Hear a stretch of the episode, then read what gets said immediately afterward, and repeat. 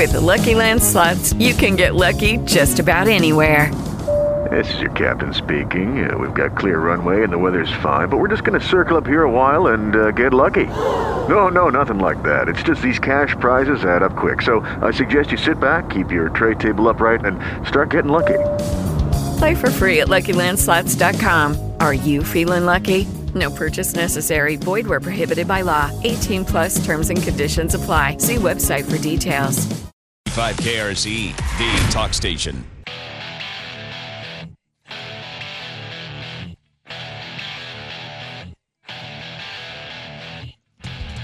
Five oh five. 55 KRC, the talk station. Friday Eve.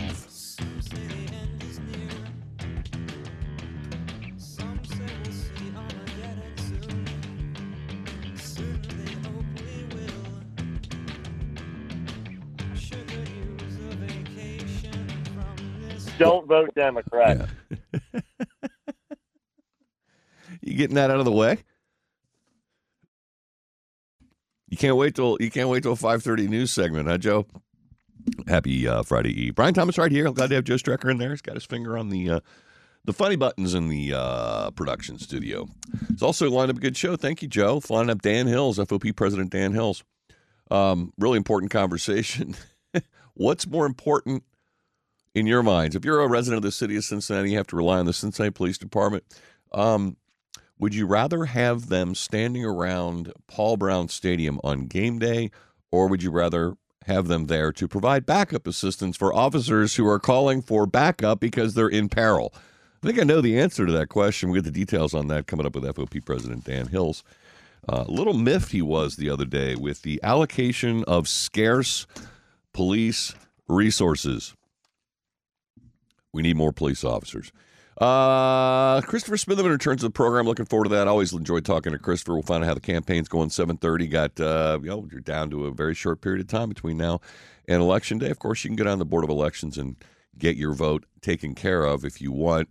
Do you think anything could happen within, uh, let's just say Hamilton County or any of the races you'll be voting on between now and election day that may make you want to change your vote? Of course, I'm thinking of the Fetterman Oz debate. A lot of people uh, really appalled at Fetterman's performance, and I understand that. You were lied to. They he said he was okay. He said his doctor, doctor said he was okay. Everybody in the Democratic Party said he was okay. It's the same old story and song and dance you got from Joe Biden. A lot of people questioning whether it was abusive to Fetterman to even send him out there for the to, to face this obvious embarrassment. Joe Biden still finds him impressive. get to that in a minute. But uh, I doubt there's. I, I, mean, I'm trying to come up with something. I suppose some bomb could drop between now and election day that make you want to change your mind as to one or more of the election or the uh, the yeah the, the elections. I doubt it. So you can go ahead and vote for Christopher Smitherman. You're voting straight Republican ticket. Just make sure you uh, scratch off the Republican candidate and vote independent. We'll get some more on that from Christopher at 7:30. Did I say enough in favor of Christopher? Rebecca Suhrendorf. She is the co-chair of Ohioans for Child Protection. They advocate for increased legal protection and avenues toward justice for child sex abuse victims. And God love them for the work that they're doing. We're going to hear from Rebecca at 8.05, followed by iHeartMedia aviation expert Jay Ratliff. Says not all the airlines are uh, making money. Not shocking me. Uh, Department of Transportation complaints up 320% over pre pandemic numbers. Do people get intolerant and less uh, able to deal with the ups and downs of air travel over the pandemic? Maybe just it's more than just air travel. And we'll, of course, we'll get an update on hub delays. Always enjoy those conversations with Jay. I guess I can relate the, um, you know, Dan Hils' appearance on the program and um, the comment I made about Joe Biden uh, since I brought him up. Uh, turn to Austin, Texas. This in connection with our 911 system. Uh, and whether the police will be there. I saw an article this morning that the, the shortage of police officers is nationwide. Uh, congratulations, Democrats. Your policies are coming home to roost. You so thoroughly demonized individuals uh, on law enforcement that good, decent, honest people who would pursue a career in law enforcement are not interested in anymore because they don't want to be on the receiving end of, well, verbal and physical abuse. They don't want to be perceived as a racist, in spite of the fact that we know the vast majority of police departments themselves systemically are not racist. Talk to the police officers. Look at the racial makeup of the police departments. How can a police department like the city of Cincinnati's police department, which has a variety um, and a well, I mean, an amazing United Nations esque array of officers from different races, creeds, and genders, be labeled as systemically racist? It's just ridiculous. And, and we're all living with the aftermath of these uh, allegations, accusations, and demonization. Crime has gone up. You got the woke prosecutors, the woke judges letting people out who shouldn't be out. Crime increases. You know the results. Maybe one of the reasons the Republicans are uh, doing so well in the polling, at least as we approach the election. But anyway, we go to Austin. We got a woman who was left on hold by 911 dispatcher 15 minutes while her husband died. Yep.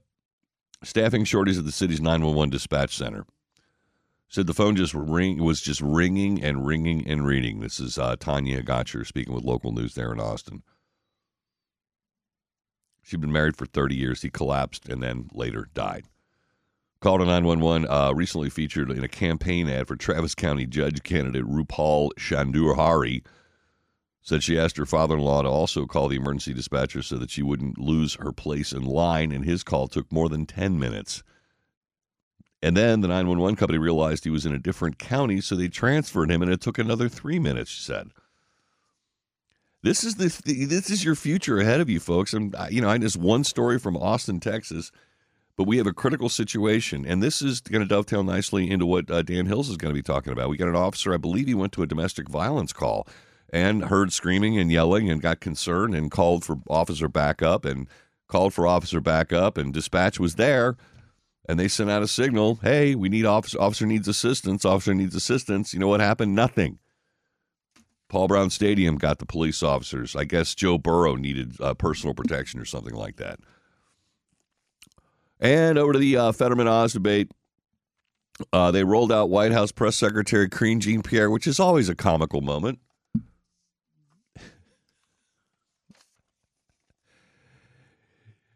I don't know. I don't miss Peppermint Psaki too much because uh, Jean Pierre is the gift that keeps on giving from a comedy level. Anyhow,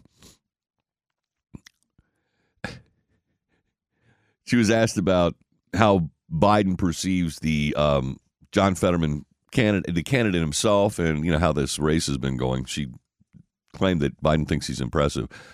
In personal conversations that the president has had with the lieutenant governor, the pre- of course Fetterman, president is found him to be an impressive, incredibly bright, bright and talented per- person who's just as capable as always to carry the duties of his office, and that is what the president has observed himself.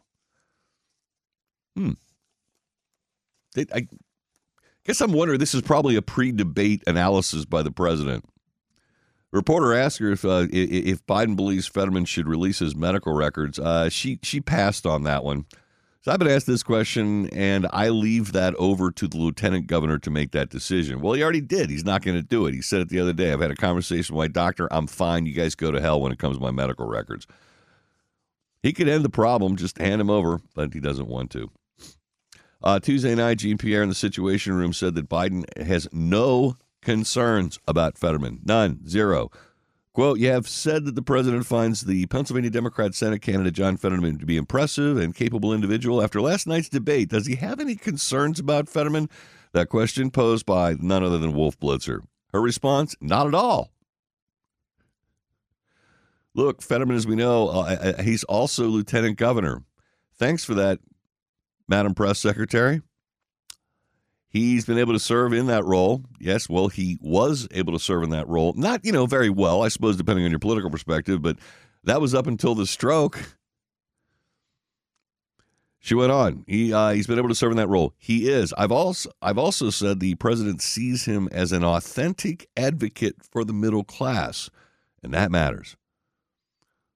And so the president has been with Lieutenant Governor for quite some time over the past several months. Hmm. So at least Joe Biden, struggling also with his own cognitive issues, um, doesn't have too much of a problem with Fetterman. And you know, I don't know if you saw the debate. That this is really a great illustration of illustration of how biased the media are in favor of Democrats. I mean, you don't need necessarily another illustration, but this one was just side splitting. I mean, depending on which leftist outlet you go to, some of the papers, some of the commentators, op-ed pieces, opinion, uh, uh, editorial boards, the ladies on The View. Talking first off, what a wonderful job that he did. Some rating Fetterman's performance better than Oz's during the debate, which is also side-splittingly funny in and of itself. That's a giant red flag, isn't it? It's like Baghdad Bob, nothing to see here. We're winning, you know. Okay, as the tanks roll by, ah, no, we're all everything's fine. Uh, it's that much of a joke.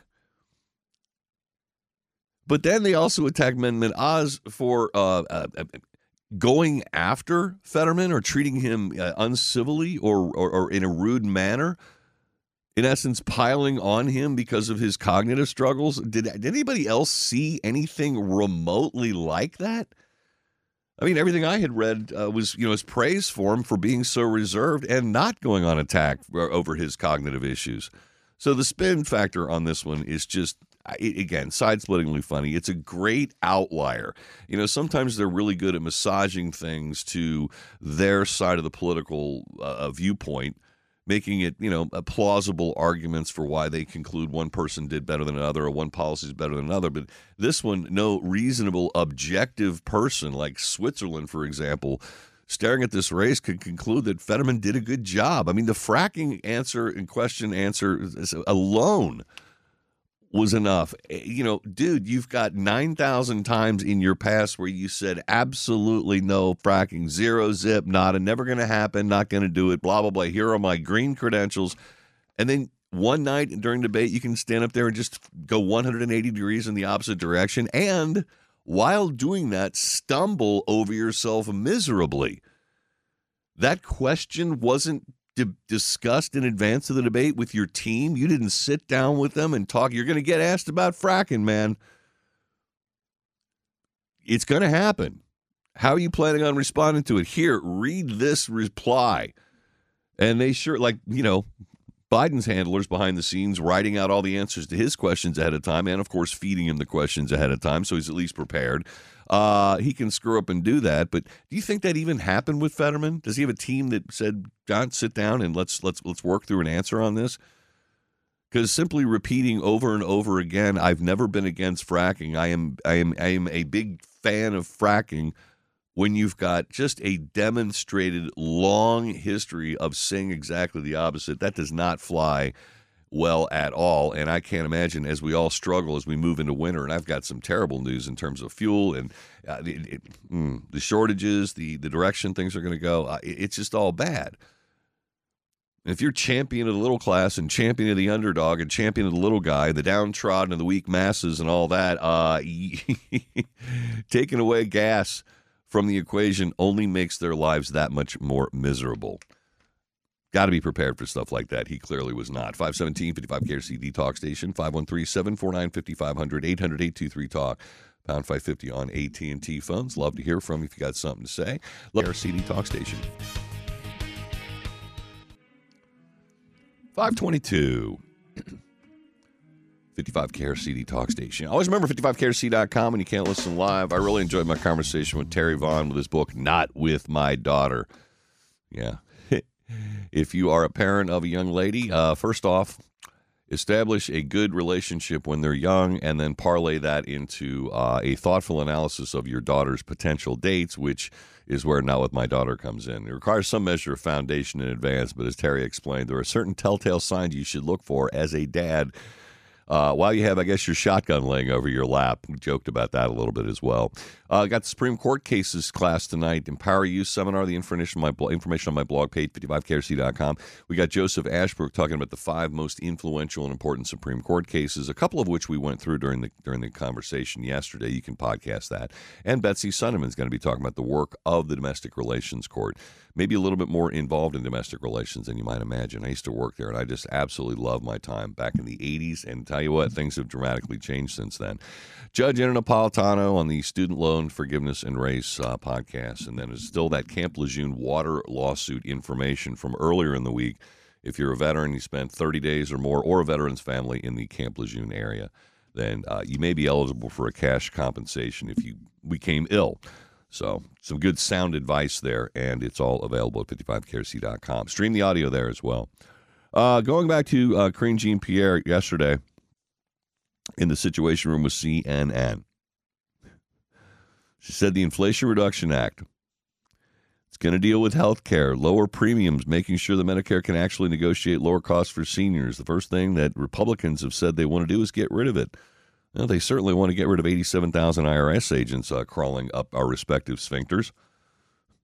I say, again, turn them loose on the federal government, audit the federal government's expenditures before they start coming and micromanaging our uh, finances. Anyway, she, she was asked by, I guess, uh, Wolf Blitzer, who made a point of saying, um, well, they're not going, they're not taking effect now. She said that, that, they'll take effect next year. Early next year, you'll see energy costs. He said, but they're not taking effect now. It is Ryan here, and I have a question for you. What do you do when you win?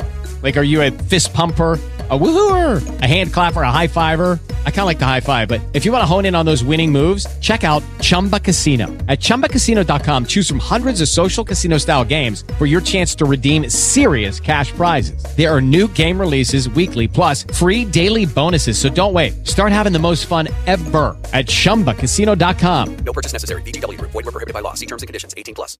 Two thirds of Americans are at risk to experience a blackout. Are you ready to protect your family? Well, you could be with the Patriot Power Solar Generator 2000X. This new solar generator has double the capacity and is expandable, so you can run big appliances like your fridge even longer. And best of all, the new solar generator is fume free, safe to use inside, and never needs gas ever. Over 150,000 Americans already trust Patriot Power Generators. Go right now to 4patriots.com slash on the right to get your solar generator now. You'll even get a solar panel included for free. So go to 4patriots.com slash on the right. That's 4patriots, the number 4, patriots.com slash on the right. And that's true. Her response, I love this.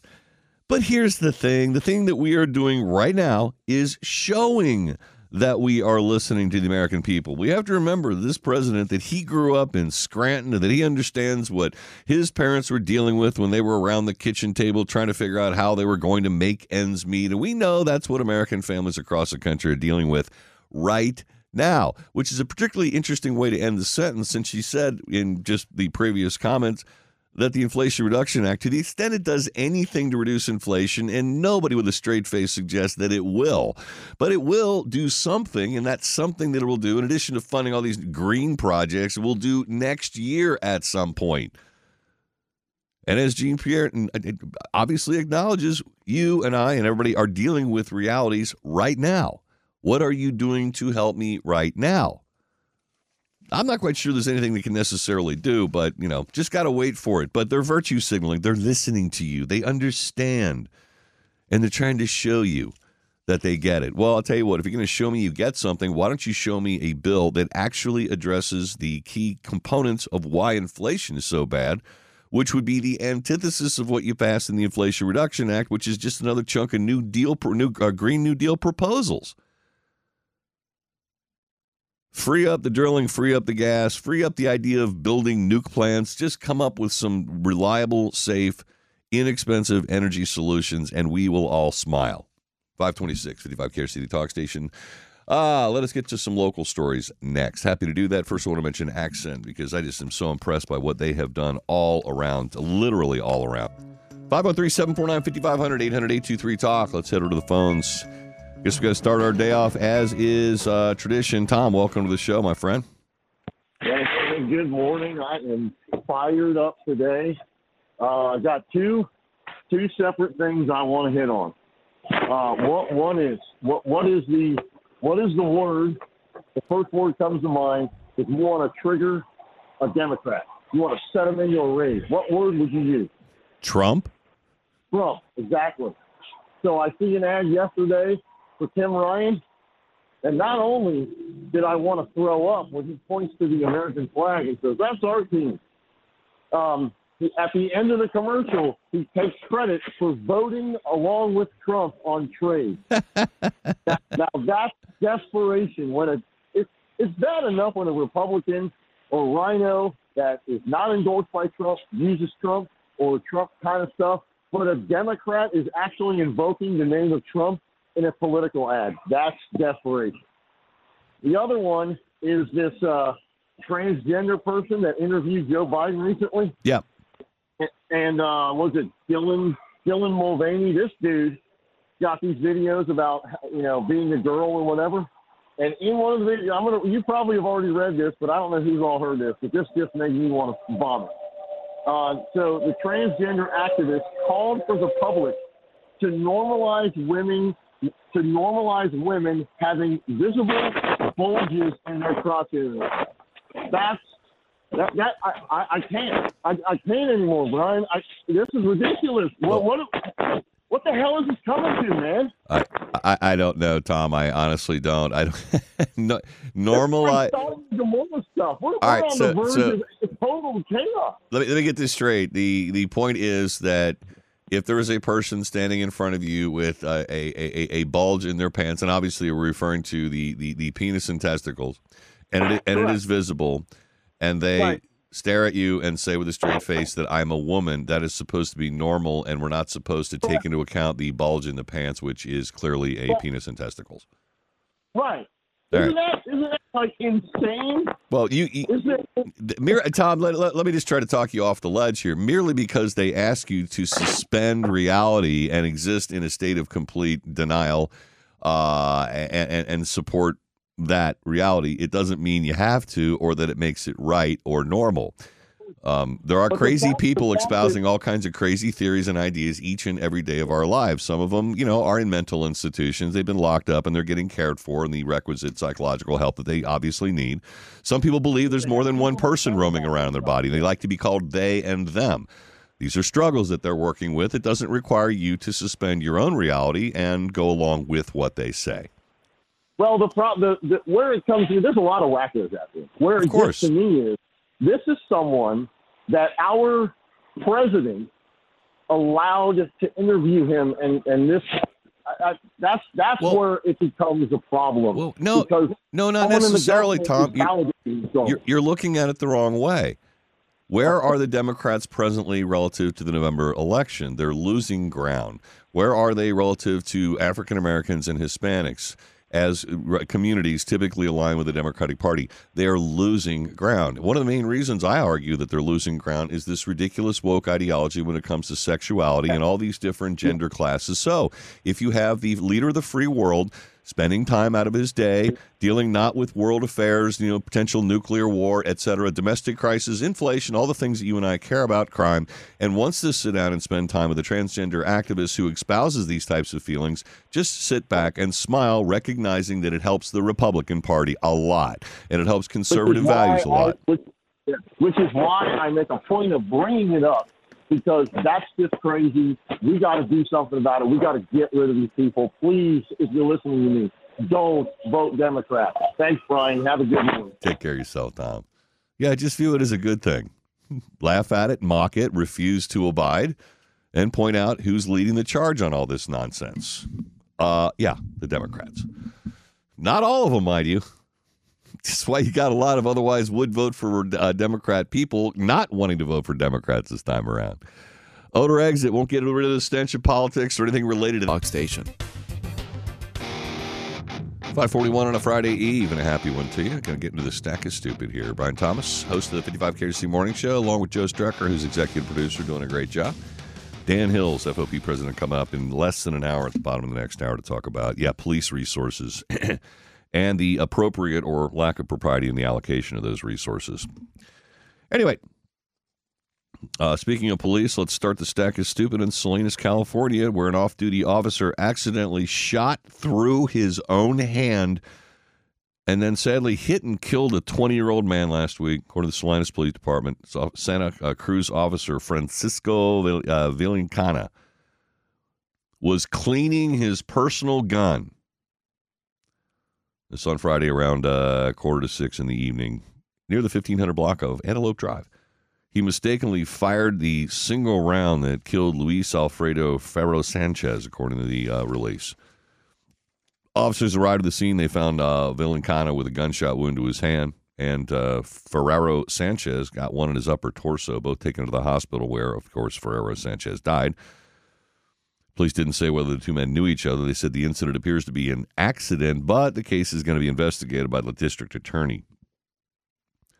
Villancana was the one who reported the incident to police. Uh, he had been with the uh, Santa Cruz De- Police Department since February of this year, placed on leave while the case is reviewed. I, you know, every time I hear a story about someone getting killed while cleaning their firearm, especially an officer of the law, I always ask myself, how is that possible? I have never in my life cleaned a loaded firearm. You're supposed to take all the bullets out of it, and check the chamber to make sure the firearm's empty. You know, just this common sense safety practice kind of stuff. Eh, yeah, maybe it's just too annoying to follow through that. Anyway. We go to Bullhead City, Arizona. Never even heard of the place. Bullhead. Arizona grandma who was arrested for feeding homeless people has sued the city. March 78 year old Norma Thornton arrested for giving food to the homeless in Bullhead City. The city laws said you can't give food to the homeless people in public. Dude, what the hell? Yeah, that doesn't sound right, does it? Does it fly in the face of, uh, oh, I don't know, Judeo Christian values? Golly. Thornton's attorneys filed a lawsuit as part of a push nationwide to let people feed those in need. Uh, a person named Suranjan Sen with the Institute for Justice filed a federal lawsuit against the city, claiming the law violates the right to serve. This is a case about kindness, they wrote. Bullhead City is criminalized kindness. The city council passed an ordinance that makes it a crime punishable by four months imprisonment to share food in public parks for charitable for charitable purposes. Thornton apparently owned a restaurant for a lot of years before retiring in Arizona, and after that, she used her cooking skills to give back to the poor. 2021, though, is when that became illegal. At a city council meeting, the city attorney made it crystal clear, at least according to the attorney, you may host a pizza party in the park for 50 people or 100 people. Invite friends, invite strangers. You may do it all every day so long as your motivation is something other than to help people in need. I don't make the rules, ma'am. I just think them up and write them down. I was thinking the same thing, Joe. Thornton said she was a bit shocking, hard to process at the time she got arrested. She goes, still, I thought of it was kind of a joke. Someone was like playing a prank until I was put in the back of a police car. She claims she did nothing wrong in court. She goes, I've always believed that when you have plenty, you should share. Share. Kind of sermon on the Mountie there, isn't it? 545, 55 KRCD Talk Station. 513 749 5500. Station. 551 55 KRCD Talk Station. I got a reading from Joe on that. What's the difference between partly cloudy and a mix of sun and clouds? And he said nothing. That's kind of the way I read it too. So maybe just partly cloudy, partly cloudy, partly cloudy. Just a thought. Back over to the stack of stupid. Go to Glendale, Arizona. Police in Alabama, or Alabama rather. Police in Alabama working to track down an ATM. It was stolen by thieves through the use of a forklift. According to Gardendale Police Chief Scott Banks, suspects used the forklift to steal the ATM from the Regions bank. Happened around 5 o'clock in the morning. Police able to recover the machinery used in the heist. The ATM is still missing, though. That is one hell of a large uh, forklift that they. Phrasing. I, got to ask myself this question out loud. Uh, don't ATMs have like GPS trackers in them? And if they don't, why wouldn't they? I've read about ATM thefts a lot. People actually drive a truck up, grab an ATM, yank it out of the wall, throw it in the back of the truck, and drive off with it, and to spend the next five days trying to break into it because they're, apparently they're pretty secure. But if there was an AT or if there was a GPS tracking uh, in there, um, like I don't know, stick an Apple iTag in there, I think you'd be able to find it. Let's make it easy. All right, we go to Florida, DeLand, Florida, where a Florida As is tradition. Dollar General employee has been arrested for allegedly pouring bleach into his coworker's drink. This after an argument. Dude, what the ah, hell? Jerome Ellis, a DeLand Dollar General employee arrested in charge of poisoning food or water and tampering with evidence. This after a video surveillance showed him pouring bleach into his coworker's can of Pepsi earlier this week. Ellis and the victim reportedly had gotten into an argument the day before. The victim told police he believed Ellis was holding a grudge against him. Ooh. Man told deputies he placed, placed the Pepsi he was drinking on the counter and before going to the restroom. Never leave your drink unattended. When he came back and uh, took a drink, he said it tasted like bleach or cleaning supplies. Deputies showed up, checked this video out. Video surveillance showed Ellis pouring the bleach into the Pepsi can while the victim was in the bathroom. He reportedly wiped the can off, walked away, and came back to spit in the drink. Ellis, initially speaking with deputies, said there was no argument between him and the victim and that he went behind the counter with the cleaning solution and spilled some in that general area. Video footage also showed Ellis attempting to unplug the camera system.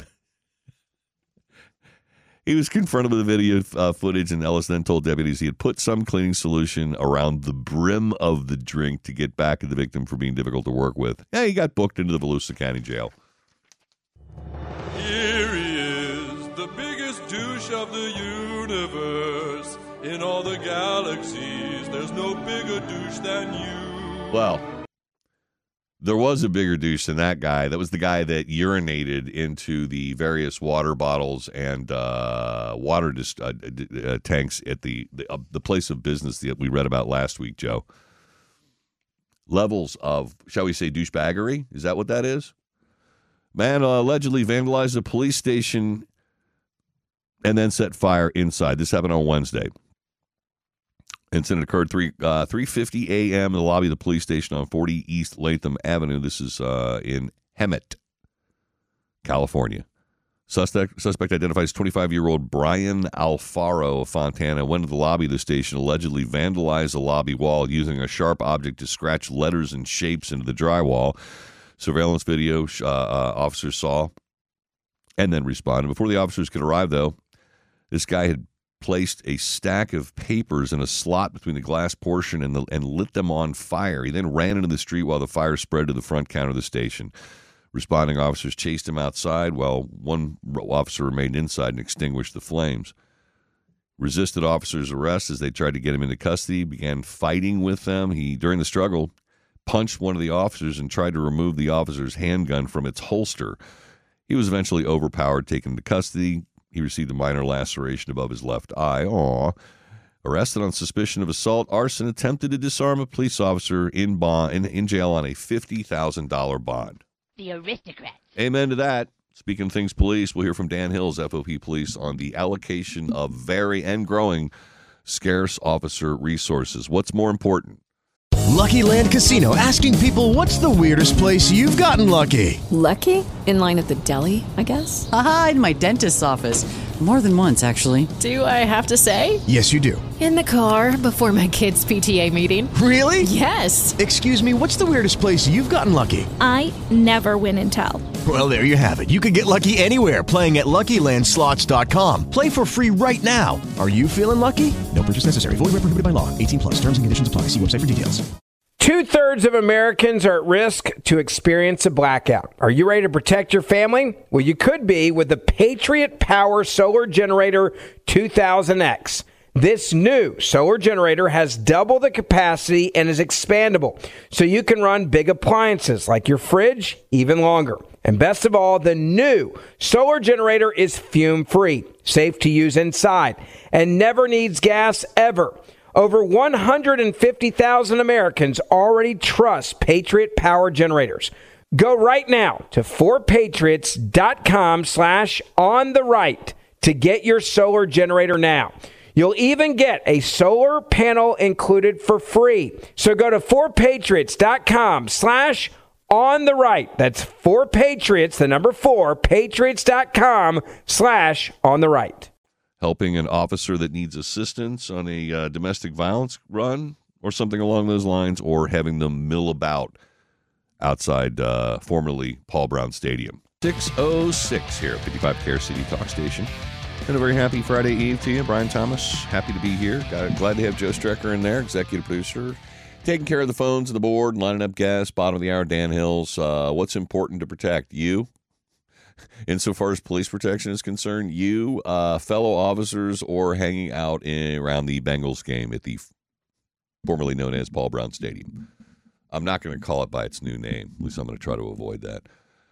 Uh, one hour after Dan Hils joins the program, joining the program, Christopher Smitherman. Got a few days left to vote. Got to push him over the finish line. At least that'd be my hope. And ser- seriously hope that you do consider voting for Christopher Smitherman. He's a, I think, an outstanding candidate with the right skills and the knowledge about the issues they're going to be dealing with here in Hamilton County, notably the stadium deal. Yeah, that and the Metropolitan Sewer District deal, which has just been a real thorn in both the county and the city's relationship side for how many years now has this been going on?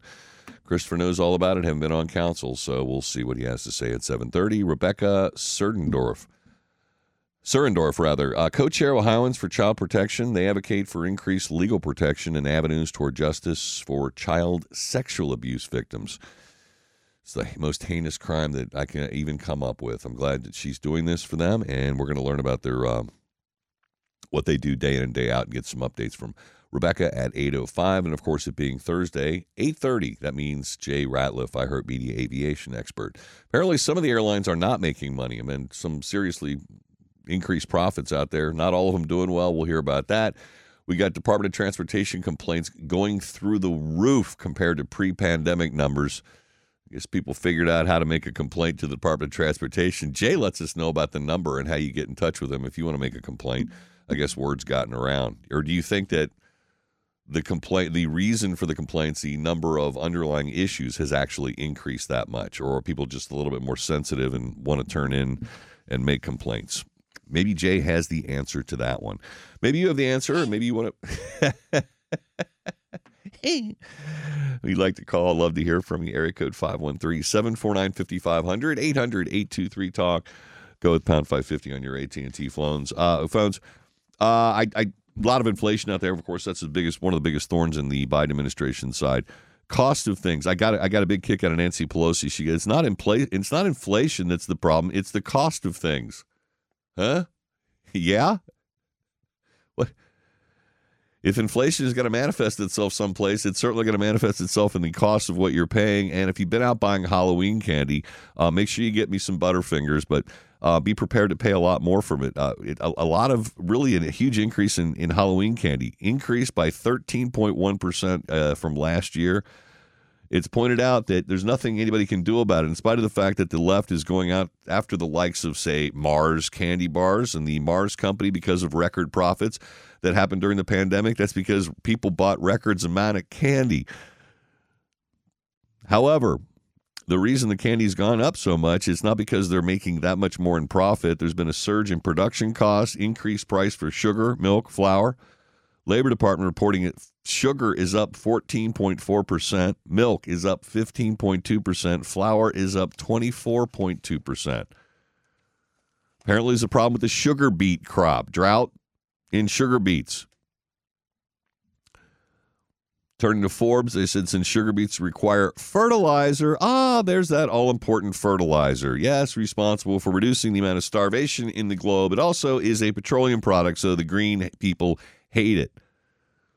There will be no food for you. And with an increase in the price of fertilizer that beets need in order to live, thrive, and survive, and, well, ex- grow in abundance, uh, you don't have that.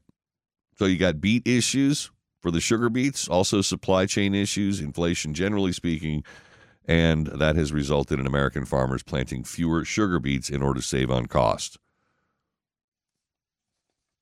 Hmm. Uh, if you want to look at specific, I, apparently there's a Wall Street Journal article on this. Starburst bars have increased 35%. Skittles bars have jumped 42%. Both are made by the aforementioned Mars Incorporated. Fun size Snickers bars currently selling for $12 on Amazon. It was only $5 a year ago. Also on Amazon, apparently Sour Patch Kids now selling for almost $17. It was $12 last year. Then you can factor into that another thing they're reporting on is the the ever present and growing problem with shrinkflation. Uh, Breitbart citing, actually Washington Post citing a couple of uh, illustrations on this. Uh, dark chocolate Hershey's Kisses are two ounces smaller than previously, probably coming with a larger price tag too. So it's you're getting a double whammy on that one. The individual Reese's peanut butter cup are a tenth of an ounce smaller, and Cadbury chocolate bars are now 10% smaller. Yeah, uh, and I, you know, the funny thing is because in, in our neighborhood we have a neighborhood Facebook page, and one of the parents of some of the younger children said our our kids will not be trick or treating this year. Uh, they'll be going over to a friend's house and trick or treating in another neighborhood. So they wanted to know if anybody else is going to be trick or treating. It sounds to me like the doorbell will not ring. That was what I posted on the uh, Facebook response. I said, "Well, miss having those kids around because we always get a kick out of the one or two doorbells that get rung in our neighborhood, but that just means more butterfingers for me." Right. What else is going on? Oh, speaking of children, I think about children and Halloween, of course. Uh, they're reporting an increase in hospitalization of children. Now, you may think, oh, no, here we go with COVID again. Eh, that's only a tiny part of it. There fo- this uh, NBC News article is focusing on a place called Comer Children's Hospital. It's up in Chicago. They claim to have been full now, full, completely full for about six weeks. Emergency room volume up 150 percent. And I, as I was reading through this report, I was thinking, okay, we're going to get another COVID warning. Oh my God, we're all going to die. Lockdown time. Put your mask back on. But no, apparently not. It's a whole variety of things that are that are happening. RSV is apparently going around a lot. Respiratory syncytial, syncytial virus causes lung infections. But it's not just that. RSV is all over the place, and there's been a lot of reporting on that. RSV, respiratory uh, syncytial virus, on the rise. Symptoms mild, sometimes like a common cold, runny nose, uh, common cold, runny nose, cough, and sneezing. Young children and older adults, it can cause more severe illnesses like bronch- uh, bronchiolitis and pneumonia. So it can be bad. But along with that, they report doctors are also seeing cases of rhinovirus, enterovirus, adenovirus, and of course the omnipresent coronavirus. Fall surge in respiratory viruses among children. About three quarters of pediatric hospital beds nationwide are now full, according to the Department of Health and Human Services. So they're all trying to deal with contingency plans for this. Uh, amoxicillin, by the way, the antibiotic, it's also reportedly uh, in short supplies. You can add that to your Adderall shortage. And what I thought was rather interesting. Researchers are reporting that exercise, in the words of the reporter uh, Gretchen Reynolds, exercise could amplify the benefits of your next coronavirus vaccination or, or, or vaccination or booster. Even if you schedule that shot weeks or months from now, exercise works. Uh, a study involved 200,000 men and women in South Africa found coronavirus vaccination effectively prevented severe illness in most of them but it worked best in people who exercised regularly. 25% less likely to be hospitalized with COVID than sedentary people, even though they all received the same thing, the same vaccine. According to the uh, family sports medicine doctor at Kaiser Permanente uh, Fontana Medical Center in California, Robert Sallis, he said, I think this study adds to the growing evidence that along with vaccinations, daily physical activity is the single most important thing you can do to prevent severe uh, COVID 19 outcomes. Now, I think you can get rid of the word severe COVID 19 outcomes and just put anything in there. Exercise is good for you. It's good for your immune system. It takes you out of the comorbid category, which is really what I think more what this study reflects. Research in the past year has shown that being active and fit substantially lowers your risk of becoming seriously ill if you develop COVID. Study led this study, for instance, of almost 50,000 Californians, the one that led by that Robert Sallis guy I just mentioned, Californians who tested positive the coronavirus before vaccines were available, and that's why I emphasize that because it. Mm, what do healthy people? How do healthy people experience COVID, and how do they react versus those who haven't taken care of themselves? Had, those who had regularly walked or otherwise worked out before falling ill, about half as likely to need hospitalization as sedentary people. Now, I just say all this because I'm waiting for the administration to start pointing that out because Joe Biden was just telling you you need to get vaccine, you need to get a new vaccine the other day sitting there getting his own shot, telling the, the world nearly every death is preventable. Go get updated. Get your updated COVID shot. Now's the time to do it. By Halloween if you can. Virtually every COVID death in America is preventable, he said. Really? With a vaccine that doesn't prevent you from contracting COVID? Virtually everyone, almost everyone who will die from COVID this year would not be up to date on their shots. Uh, no, virtually everyone who's going to die from COVID this year, like in years past, probably has a comorbidity. Again, the study about exercises predated the vaccine study. Oh, and look at this a study from the CDC, yes, our all favorite, found that more than 75% of COVID 19 deaths, going back to Joe Biden's warning you about death, 75% of COVID 19 deaths in fully vaccinated people had occurred among those with at least four comorbidities. Now, I wonder if the world would react the same to an administration that issued edicts and mandates and, uh, well, pretext for job, for employment, that you had to be healthy and exercise. You couldn't have a comorbid condition. If you have one and there's something you can do about it by way of physical exercise or, or otherwise, that you need to do something like that as a condition of employment. Maybe uh, insurance companies will start rating you based upon how well you take care of yourself, what your alcohol intake is, how much you uh, eat every day, how overweight are you, how high is your blood pressure. They started rating that way, the way they do for um, automobiles. For example, if you have a poor driving record, guess what? You're going to pay more. I think people would actually scream bloody murder over that. How dare you tell me how to live my life? How dare you tell me how much I can eat or how much I can weigh? How dare you? How dare you? An, an edict, a mandate for employment based upon these comorbid conditions that I've led myself to, that is preposterous. What about freedom and liberty? What about my personal choice in the matters? Hmm. That'd be a stark contrast to people's reactions to the COVID 19 vaccine mandates, I would think. 618 55 KRCD Talk Station, 513 749 5500 800 Talk. Hit pound 550 on AT&T phones and station. 624 55 KRCD Talk Station. I got a quick Orwell Ministry of Truth update. uh, first, go to the United Nations. We have the uh, Belgian legal scholar Oliver de Schutter, appointed the UN Special Rapporteur on the on extreme poverty and human rights by the Human Rights Council. Yeah, that Human Rights Council that has a bunch of uh, evil countries on it that are well that are guilty of genocide, like the Uyghurs. Anyway, the Guardian reporting on this one. This de Schutter person wants povertyism. It's a brand new word. You never heard of it, probably. Povertyism to be included in the anti discrimination laws, which uh, include like sexism, racism, ageism, and ableism. You're disabled, you're old, you're uh, uh, subject to racism, or your gender is uh, subject to some sort of um, discrimination.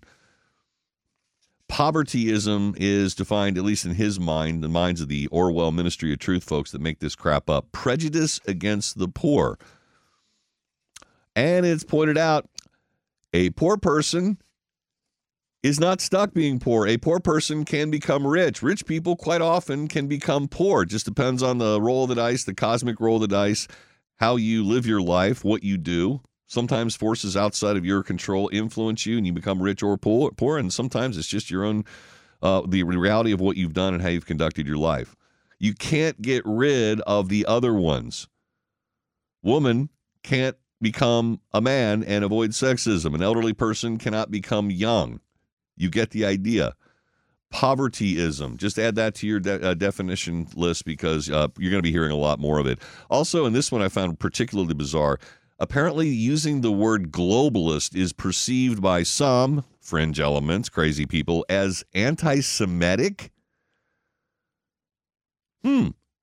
We got to find one person in the world for this one. Marie van der Zyl, president of the British Deputies of British Jews, said anti Semitism experts such as the Anti Defamation League identify as the word globalist is a common anti Semitic trope based on conspiracy theories about international Jewish power. Politicians should avoid using the term, particularly when referring specifically to Jewish individuals. Hello, it is Ryan, and we could all use an extra bright spot in our day, couldn't we? Just to make up for things like sitting in traffic, doing the dishes, counting your steps, you know, all the mundane stuff. That is why I'm such a big fan of Chumba Casino. Chumba Casino has all your favorite social casino style games that you can play for free anytime, anywhere with daily bonuses. That should brighten your day a little. Actually, a lot. So sign up now at chumbacasino.com. That's chumbacasino.com. No purchase necessary. VGW Group. Void were prohibited by law. See terms and conditions. 18 plus. Okay, w- uh, y- y- you know what? You get to that, whatever, whatever. Six twenty six, fifty five KRCD, 55 KRCD Talk Station. Hope you're having a decent Friday Eve. I am, and I always enjoy talking to FOP President Dan Hils. Chapter 69, that's the union for the Cincinnati Police Department, and I always appreciate his absolute candor in his online social media posts. And he uh, had one the other day that I thought was worth exploring, and I appreciate Joe lining him up for the program this morning. Dan, welcome back, my friend. It's good to hear from you. Hey, Brian, it's always good to be on with your audience. Um, when you are an on-duty police officer and you need assistance, is that a call that that an officer takes lightly? In other words, officer needs assistance. That's a call into dispatch to say, "Get another officer over here. I need help." Right? Yeah, that's uh, that's that's the big one. That's the one that uh, you know you get trained from the time you're in the academy. Um, you throw down everything else that you're doing, and uh, you go. And that's uh, you know that's how we you know physically survive, but also mentally survive out there. Is knowing that uh, hey, if if if uh, I need some help, my brother and sister is coming, and they're coming fast, and they're coming no matter what. So um, you know, uh, you uncuff bad guys, you don't finish your meal, you um, it, it, when, when it comes time and somebody really needs some help, you you uh, you don't finish a report, you do whatever it takes to uh, get there and and prevent them from getting uh, seriously injured or or worse. And uh, and so that's that's a call we don't take lightly. Uh, you don't even you know, you don't even say that unless you really, really need help. And in some cases, I think in this one here, um, I think the the dispatcher went ahead and will will make it an assistance, even though the officer doesn't say those words, because dispatchers are smart. They work with us all the time. They know we don't like to actually say those words, but when you keep saying "have them expedite," "have them expedite," and you hear tons and tons of screaming in the background um, and the other facts that this officer was giving, which was uh, that that he had a three year old with a gunshot wound to the head. Oh, You know that this officer is in a uh, the most uh, volatile of, of of scenes possible, and I've seen the body worn camera. And Brian, uh, I'd like to unsee the body worn camera of this officer and what he experienced and what he was you know, experiencing at the time and he, he needed some help. And um, there ain't nobody out there to to to come to these assistance runs in some cases. And I knew this was going to happen, and thank God to this point it hasn't happened uh, to the to the extreme that I'm most worried about. Uh, obviously, the, the the most extreme I'm worried about is that a policeman's going to get killed, Brian, yeah, yeah. because they don't have enough they don't have enough backup there. And you know, I just I hate to go. Oh, so, I'm sorry. Go ahead. No, I the one critical piece of information for those that are just tuning in because I already alluded to it as uh, as the show has progressed up to this point. The patrol supervisor, the patrol unit who responded to the dispatch, the dispatch says respond for an accident with injuries. The patrol unit we're talking about here, the individual officer, I can't. I'm scheduled for a Bengals traffic post. Was the Now these are two separate things. These are two separate uh, things, Brian. I'm uh, in my post. If that, that wasn't clear, the the one I'm describing happened in District Three. That's the first one I started off with. That was uh, described to me by some officers. that was the one on the Uh, east side of was- town. Yeah, the, you separated. You Yeah, started with the, one on the west. Well, the way West you have it allocated, west I'm looking at your post right now. On the west side of town, dispatch to patrol unit, respond for an accident with injuries. Patrol unit, I can't. I'm scheduled for Bengals traffic post. Patrol supervisor, that is correct. He has to go downtown, hold the accident with injuries. Then you pivot That's over the to the side of town. okay. Then you pivot That's over to the east side. That's where you have the child with a gunshot wound to the head. Correct. Yeah, these are two totally separate incidents. So the uh, the, the the the one I'll call a little more routine, uh, an accident for with injuries that happens often. We get dispatched for accident with injuries. Um, you're authorized lights and sirens for that, but it's not the officer needs assistance type of run. Okay. But uh, that's back to the holding runs, holding runs that our citizens need us for, um, and because uh, we're going to the Bengals. We're going to the Bengals. really dramatic one yeah, the really dramatic one was later, and it was after the Bengals game. This this second one. All right, we're real tight Um, on it time, was so let's before you get into the details on that one because these are two separate, but it's an officer shortage problem we're talking about here. Let's pause. We'll get to the details of the the gunshot wound case because I got to keep the lights on. And I want to mention uh, Suzette Lozekamp to do that. Suzette Lozekamp at Union Bank. She'll handle the talk station. 641 coming up at 642 55 KRCD, Talk Station. Brian Thomas here with Dan Hils from the Cincinnati Police Department's uh, union. Okay, so we have basically, I think, your two scenarios: the officer needs assistance and the uh, gunshot wound. Uh, you're talking about the limited number of officers out there. The fact that the officers that are still on the on job have been working a lot of overtime. They're burned out, and it's difficult to find officers to you know fill in doing even more overtime. Uh, what's the point on on the Bengals? Are the Bengals paying extra for? Yeah, play- let me. Uh, there's there's a lot of information, so uh, let me kind Go of ahead. get the background. so uh, on on Bengals Sundays, um, the the Bengals don't pay for. Um, they pay for the details that are inside the stadium when they can fill all those, but they don't pay for anything outside of the stadium. So they pull for release for the uh, criminal defense. Or, I'm sorry, the, the uh, civil defense response team (CDRT). They pull from the reliefs to man SWAT because you have to have both of those on standby, and I think there might be NFL standards on that. But then they start to pull people for traffic posts, and so they pull from the reliefs. They pull from the neighborhood. I think it's eight cops um, for pregame and eight cops for after the game, and so hours get adjusted and everything else. In the end, day shift and second shift in the uh, in the districts goes down to bare minimum to where they have almost nobody, and the priority is the Bengals, and that's the part that's the real hypocrisy for me from uh, let's call it the left, who's in control of the city of Cincinnati. Remember when they were always against the rich man? You know, the rich man, the rich man. We we we, we stand against uh, caring about the the big business and the rich man. Well, here they bend over backwards uh, for the billionaire Bengals, the billionaire NFL uh, owners. I don't know if it's like this in other cities. I heard in other cases it's not. Um, but uh, they have to supply all this from on duty people who are supposed to be servicing the people in the neighborhoods, not servicing um, you know this this this group that could obviously pay for off duty police officers. Uh huh. Now, my point my point about off duty police officers is sometimes in the past, I don't know if it's happened this year, we've actually had to bring some of our on duty people into the stadium because people won't sign up for these details anymore. And the thing about the details are is if you leave that rate open, that the Bengals fill it no matter what, knowing that they have to fill it no matter what. Yes, our cops aren't signing up for the stuff on their off days. Yes, they're not signing up for it because maybe they want to sit home and watch the Bengals game for their family, but they'll have a price at some point. So that's why I said if you got to fill it at uh, and time and a half won't work a rate, then the Bengals need to pay double time to bring the city and the county cops down there. And if double time doesn't work, then you do triple time because that's my understanding. That's what's happening in other NFL cities because everybody across the country is suffering police shortages.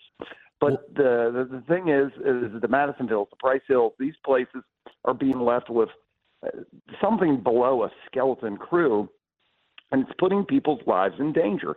And nothing was nothing demonstrated that more. The first the, the first run I talked about in District Three, the West Side, the traffic accident injuries. No, that guy had to go downtown. The boss knows I got to get my Bengals de- details down there, or I'm in hot water. That's the most. That's the priority is getting your cops down there for the Bengals detail. Nothing against the boss. That's what they've been told for years now. Yeah. You got to get them down there. So, but the thing in District Two was the was that awful, awful thing that happened in uh, Madisonville, and that's when that officer went in there. Uh, he heard the screaming outside, but he bravely goes inside anyway. And while he's inside, um, there's absolute chaos. Uh, and like I said, I wish I could unsee that video. He's holding uh, he's holding a dead baby, um, a baby that's been shot in the head, and the family's going into absolute chaos around him, which you would expect, right? And he's saying, "I need some backup." Why doesn't he have backup close? Like I just said, they pulled from the release for SWAT. They pulled from the release for CDRT. Even this incident, although it was after the Bengals game, hours have been adjusted typically and everything because they have to have all these people down there to direct traffic for the Bengals game. Hey, I like the Bengals. The wife and I, we watch the Bengals. It's it's it's a great event. It's great that the, the the city has it, but we know that they're making money in some sort of obscene measures, and the city needs to stand up to them. This is the ultimate point. The city needs to stand up to them and say, "Look, I don't care what it costs you. I know you have the money." That's my little comment about you know uh, one of their second string offensive tackles, um, the second stringer guy on the practice squad. Whatever they spend on him in, in, in one week's worth of his salary is enough to probably pay triple time to to get all the police officers that they need down there, so they stop stealing them from the districts. So that that way, it's a little less likely that we'll have another situation like that. That said, we don't have enough cops even before a Bengals game. That's the problem. Right. They're You're- robbing. They're robbing from. They're robbing from neighborhoods that are already depleted. So it's it's a thing, and it just uh, I guess it's a, a question to you, Brian. When did when did the left, who supposedly is supposed to stand up to rich people, start kissing rich people's butts? And that's exactly what's going on here. They're giving them they're giving them all this free service that they should be paying for. They rightfully should be paying for. Now, who could argue with that? Hold on for one more segment. I have a couple of follow up questions and a quick question or two about uh, my conversation with Betsy Sundermann about the search for the new chief. Station dispense with traffic and weather in order to uh, have a extra minute or two here with FOP President Dan Hils. All right, Dan, can't argue with your point. Uh, it's important for the Bengals to cover their own traffic issues rather than allocate uh, valuable and limited police officer resources to dealing with traffic. I just got a quick question. I've been to a gazillion events in my life where there are no police uniformed police officers dealing with traffic. Can't you hire private people to put a you know a, a conspicuity vest on and stand there and direct traffic? Do we need uniformed officers for that I, role? I believe when you're talking about city streets, I think you you need uh, you're supposed to have sworn individuals, and it works out it works out a lot better. But listen, this is the thing that's so strange. The Reds pay for it. They pay for their cops down to be down there in the area and do it. FC Oh. pays for it. Only Mike Brown somehow gets out of it. And I don't know why this has been going on and why it keeps getting worse. And at times, um, and it, it's just been confirmed to me, at times they don't have enough people inside the stadium and will bring on duty people in for that as well. Um, Mike Mike Brown seems to be able to push a button over there at City Hall and say, "I need this," and that's the thing. The, the, you know, this police officer went into this house. He felt the duty to go in this house. Technically, he probably should have stood outside and waited when he heard this absolute chaos going on. But no, he was he was he was brave and he went in there to to deal with it. There was still a gun running around that people were still handling in this house. Hmm. Somebody had picked up a knife. He's in there saying, "My gosh, I need some help." And the whole time he's holding. it's just so sad. He was holding this baby, and, and he's waiting for fire, and and he's trying to deal with this baby and see if he could do anything for this baby. And at the same time, he's leaving his rear totally out there hanging, and there's nobody around because of Mike Brown's bottom line. We're more worried about Mike Brown's bottom line for these Bengals games than we are about the safety and security of our police officers and the safety and security of our neighborhoods. That is that is the most wrong of all wrongs. And again, that's where I guess I'm asking the political question, Brian. When in the hell did the left start to all they do is care about certain uh, you know extremely rich folks? And I don't think there's anybody more extremely rich than the Brown family. The Brown family needs to pay for all these damn traffic posts. That's my point. Period. To be the most point, straight to the point as I Yeah. can, because we have such limited time. Well, and honestly, Dan, I, I, as I hear you speaking, if they did pay double time, if they paid, you know, uh, double and a half time, whatever it took, to- time, triple whatever, time, yeah. What you will be doing is getting officers who are off duty to go ahead and take that. But that would Voluntarily, also that would voluntarily take it. You're not talking about you know just allocating and moving around active duty officer resources. It would be enough of a dangling carrot to get these overworked officers to accept those uh, uh, uh, after hours uh, jobs at a decent pay. That pay would go to pad the retirement, uh, also, wouldn't it? Well, no, that's if it's through the city check. When you're talking about the, the, the sliding scale like this, this would be a direct payment to them. So it would not it would not affect taxpayer money or anything as far as pension payments. It would be directly the Brown family if it takes a hundred dollars an hour, and that that's what I've heard. And like I said, none of this is confirmed, but I heard in Nashville and different places that they they, they pay r- rates like that uh, to to get enough uh, police officers to sign up for these things off duty. So the guys that are on their off days or they worked last night and like I'm not gonna work the Bengals detail for straight time or time and a half. But if but everybody's got a price, and Yeah. once once they pay it, then again, you're not going to be robbing from the release as much. You're still taking because I think the NFL requires some sort of tactical team ready and all this stuff. The NFL just seems like they if, if they don't rule over other cities, they definitely uh, they definitely dictate a lot in Cincinnati. But they could start they could start by the next Sunday game because I think we're in Cleveland this, this Monday night. Next Sunday game, they should It is Ryan here, and I have a question for you. What do you do when you win? Like, are you a fist pumper? A woohooer, a hand clapper, a high fiver. I kind of like the high five, but if you want to hone in on those winning moves, check out Chumba Casino. At ChumbaCasino.com, choose from hundreds of social casino style games for your chance to redeem serious cash prizes. There are new game releases weekly, plus free daily bonuses. So don't wait. Start having the most fun ever at ChumbaCasino.com. No purchase necessary. Group. Void were prohibited by law. See terms and conditions. 18 plus. Two thirds of Americans are at risk to experience a blackout. Are you ready to protect your family? Well, you could be with the Patriot Power Solar Generator 2000X. This new solar generator has double the capacity and is expandable, so you can run big appliances like your fridge even longer. And best of all, the new solar generator is fume free, safe to use inside, and never needs gas ever. Over 150,000 Americans already trust Patriot Power Generators. Go right now to 4patriots.com slash on the right to get your solar generator now. You'll even get a solar panel included for free. So go to 4patriots.com slash on the right. That's 4patriots, the number 4, patriots.com slash on the right. post a number and say we're paying for these traffic posts and we don't care what it costs. We, we got it because, like I said, I think they'll be fine. Brian. I don't think I don't think the Brown family is going to have to stand at the free kitchen after they pay for uh, the the uh, the traffic posts, the eight eight or so that are before a game and, and post a game. Right. I'm pretty sure we won't have to send them canned goods or anything. Right, and that maybe they won't be able to hand out candy at Halloween because you know the inflationary pressures have impacted the Brown family. Anyhow, I appreciate your comments. I certainly uh, I, I echo them and, and agree with you completely, especially in these trying times. If we had a full contingent of police officers, maybe we wouldn't even be having this conversation, Dan. But we don't. It's been difficult getting officers, and of course, that's a problem that's all across this country of ours, thanks to the demonization of police brought to you by the left wingers. FOP President Dan Hils, always a great time talking with you. Thank you for being so candid in your social media posts and your willingness to come on the program to talk about these extremely important issues, my friend. I know it exposes you to some degree, but you're speaking truth to very, very, very powerful individuals, and I love that. Best of health to you, my well, friend. Brian, thanks for being one part of the media that's uh, out there trying to have honest conversation. I appreciate you. So so all I can do is try and provide the forum, my friend. We'll talk again real soon. Stay well, my friend. 657 55 Care City Talk Station.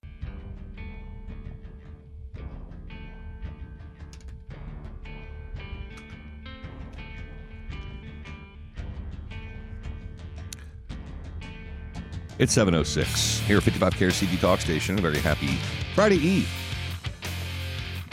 to you. That was good hearing from Dan Hils. I certainly appreciate what he has to say. You know, it's Brown family monopoly, I guess, over the Cincinnati Police Department dwindling numbers. Anyhow, you can get the podcast 55KRC.com. Christopher Smitherman is going to join the program bottom of this hour. Got, uh, well, a handful of days left until the election and an opportunity for him to sort of make his case again. He may have something to say about well, how the Browns do have some sort of control over where police resources are allocated. How is it, as Dan pointed out, that they can when the Cincinnati Reds pay for their own police? It doesn't seem like much to ask. And the idea is you just need to get those police officers who are off duty to get enough money that they will decide that they will work on any given day because we don't have enough officers to patrol the streets of the city of Cincinnati your 911 call will not be answered quickly, or if it's answered, the officers aren't going to show up right away. And if the officers show up and need assistance, apparently not enough officers to provide that level of assistance. That's a scary situation. And can you imagine if you have a choice? If you're a police officer, I didn't get to ask this of Dan, but let's see here. Patrolling out in the community, going on gunshot, uh, uh, domestic violence, violent crimes, whatever, any of the possibilities of crime that you might encounter as a police officer. I imagine that's not something you really look forward to. Gee, I'd like to have a quiet day at work and not have to go put my life on the line, even though I'm still protecting and serving. Here are your choices. You want to work traffic at Paul Brown Stadium on your on duty shift, or do you want to go out in the world and deal with uh, babies who've been shot in the head?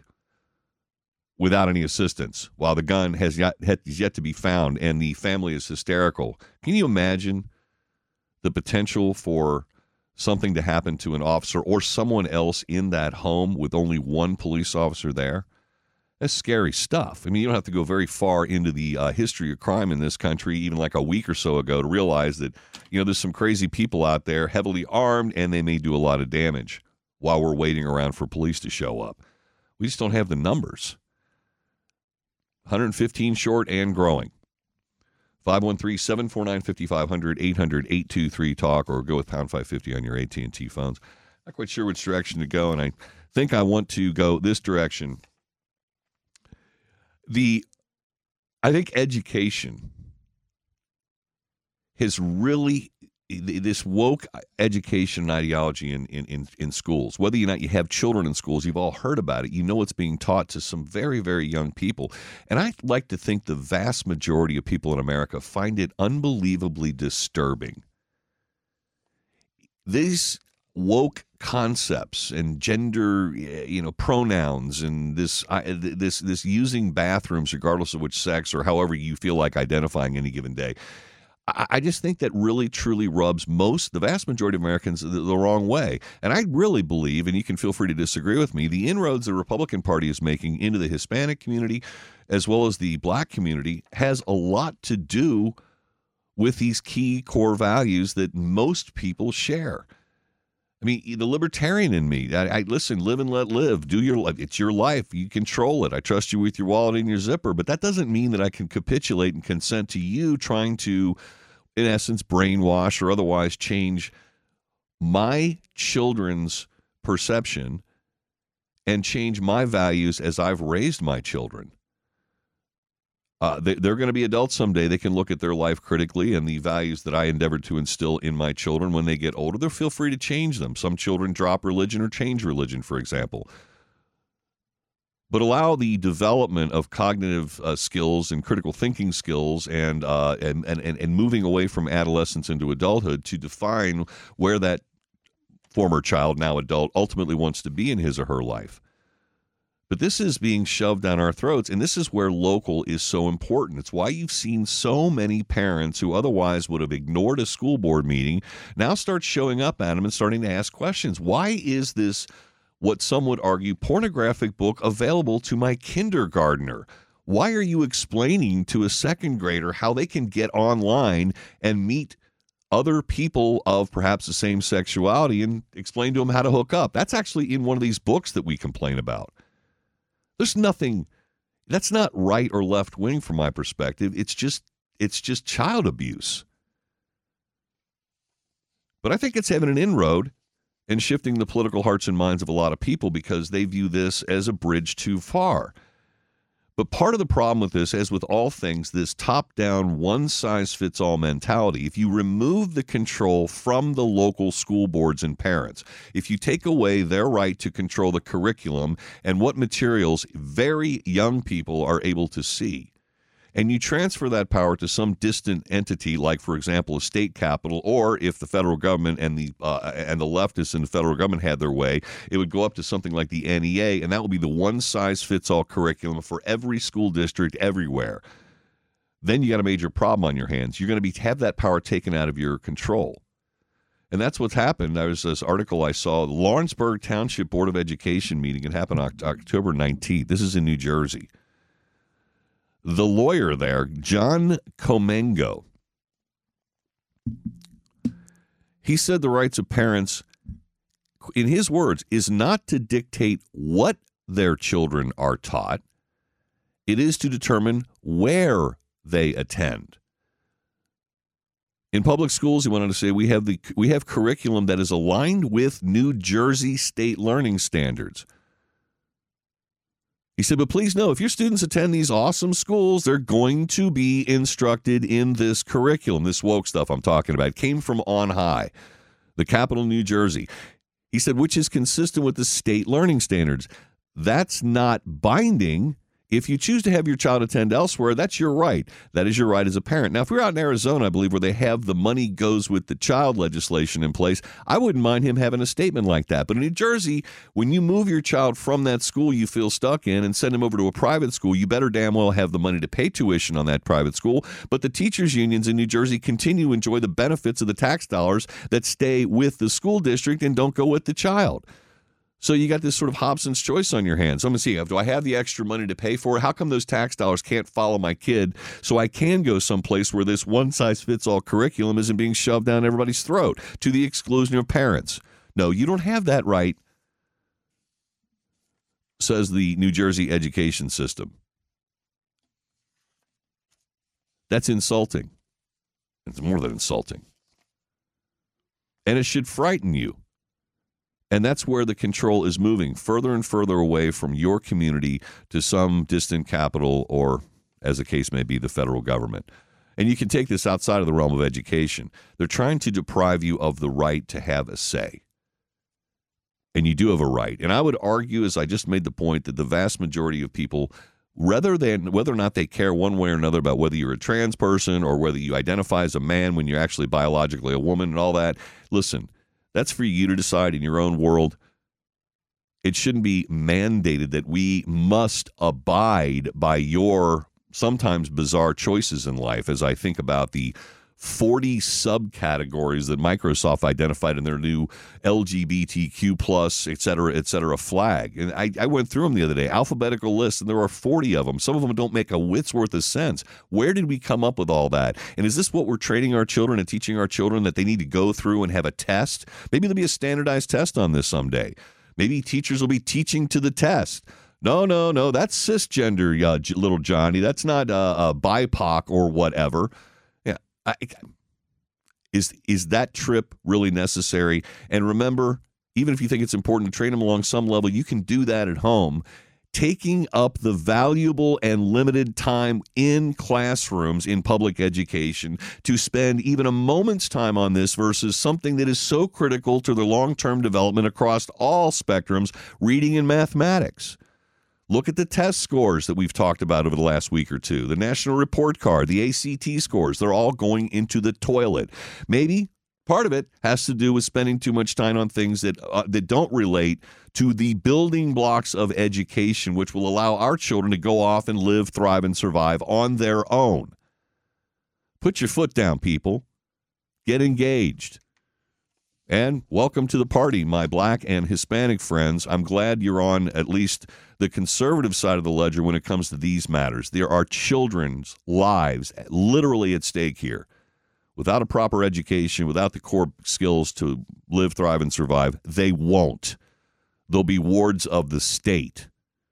Now, many of you I know are nodding, going, yeah, that's exactly what the left wants. It is.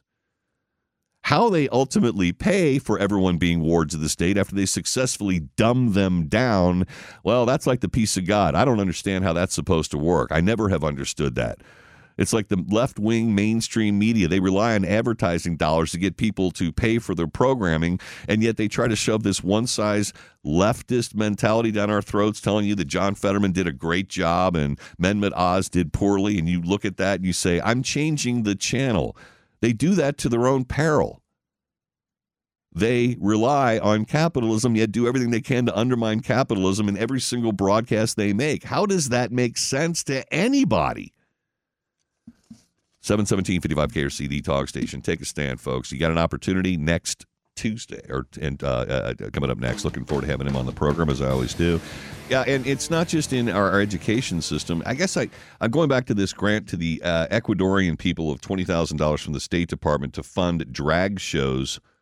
Yeah, yeah, we've talked about this one before, and it's I know it's only tw- only twenty thousand dollars. Yeah, well, to you and me, that's a lot of money, but to the State Department, they probably didn't even notice it. But Ecuador Do you think? I mean, I guess I have to wonder out loud. Do you think the Ecuadorian people really embrace this or want it? And is that what they want from the State Department? You know, we're out there trying to win over the hearts and minds of other countries, of other administrations. We're fighting this epic existential battle with the Chinese. If you look at the little areas where Chinese trying to make inroads, they're all over the continent of Africa, for example. They're moving into the Middle East in the vacuum that we've left with our with our you know sort of difficulties and problems with the Saudis and other uh, countries, notwithstanding the fact that Trump made tremendous gains uh, in foreign policy there in that region. New administration, new realities. Uh, but we're battling for the hearts and minds of a collective of people under any flag. And I would like to think that it's probably difficult enough for us to make inroads when there are other countries, like, for example, China, endeavoring to do the same thing with their money and their influence. We show up and offer from the State Department drag shows. Just going out on a limb here, I think that probably flies in the face of some of the cultural norms in, in among the Ecuadorian people. And isn't that ultimately what they're trying to do? Undermine those cultural norms in favor of substituting it with this woke ideology. And it was interesting. Uh, House Foreign Affairs Committee leader, Republican Michael McCaul, at least he's the lead Republican, he sent a letter over to the State Department complaining about this generally speaking. And in so doing, he noted that the catalog of federal domestic assistance, which lists the objectives of the public diplomacy programs under which this grant was awarded. What are those objectives? To support the achievement of U.S. foreign policy goals and objectives, advance national interest, and enhance national security by informing and influencing foreign publics and by expanding and strengthening the relationship between the people and government of the United States and the citizens of the rest of the world. Right. It's America. We're great. Here we are. Let's establish a relationship. Let's put America first, you damn xenophobes, insofar as our relationship with these countries are concerned. How do you shoehorn a drag show into that? And I think any objective observer might think, hmm, won't you possibly be doing more harm by going after such a highly sensitive and seemingly fringe objective in Ecuador versus just maybe talking about and espousing the benefits of a relationship with the United States of America. If that comes as a rela- as a consequence of a relationship with the United States of America, do you think the Ecuadorian people, the administrators, those powers that be Okay, round 2. Name something that's not boring. Laundry? Ooh, a book club. Computer solitaire, huh? Ah, oh, sorry, we were looking for Chumba Casino. That's right. ChumbaCasino.com has over 100 casino style games. Join today and play for free for your chance to redeem some serious prizes. ChumbaCasino.com. No purchase necessary. Full prohibited by law. 18 plus terms and conditions apply. See website for details.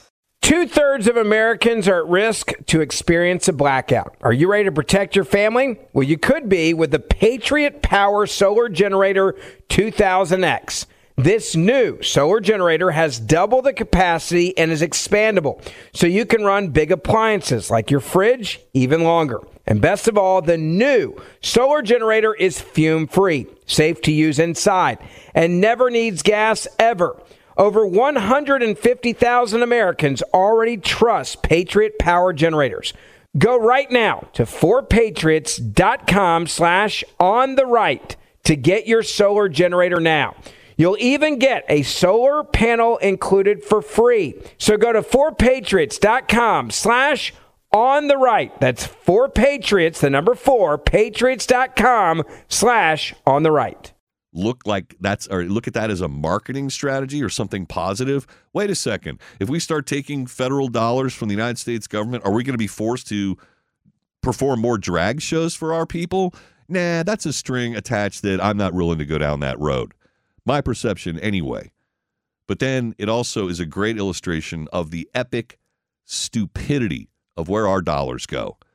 There aren't enough to go around, check our deficit out, and here we are going abroad performing drag shows on the American tax dollar.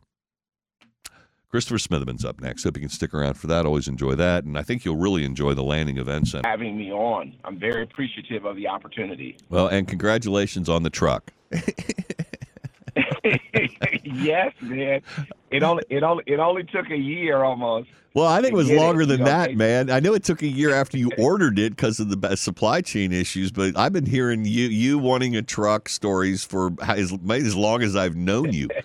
So you finally made good on your promise to get yourself a truck. So congratulations, Christopher. It's I'm glad I'm glad you're happy Oh. about that. Thank, thank you so much. You know, I want to start off, Brian, by really thanking Sycamore Township uh, Deer Park Republican Club for hosting me last night. I had a great time. They allowed me to be their featured speaker. And there was a citizen there by the name of Rob Porter, um, who's been the fiscal officer for 32 years, who retired. Um, and when I thought about him, you know, you think about these these citizens who have committed their life to public service. Um, he's one of them, like your sister, who committed her life to public service as a police officer.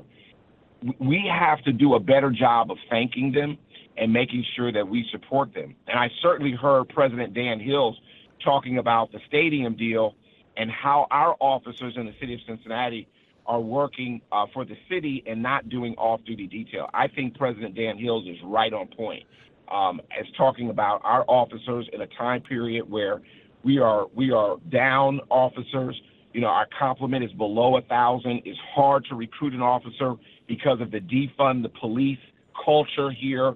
Um, and so I agree with him. You know, I think that that the that when we talk about this stadium deal coming up, everybody has to pay their freight.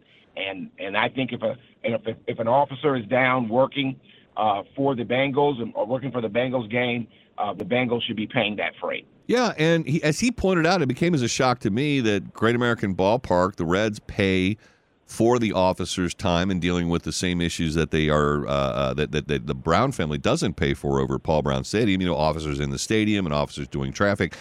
So, do you think, and not being familiar with every line of the Bengals contract with the city or with the Hamilton County that we all know is a terrible deal to get to start with, but do you think it's a contractual obligation that the city provide these officers at no additional expense to the uh, to the to the Bengals, or have they just been able to finagle this this benefit?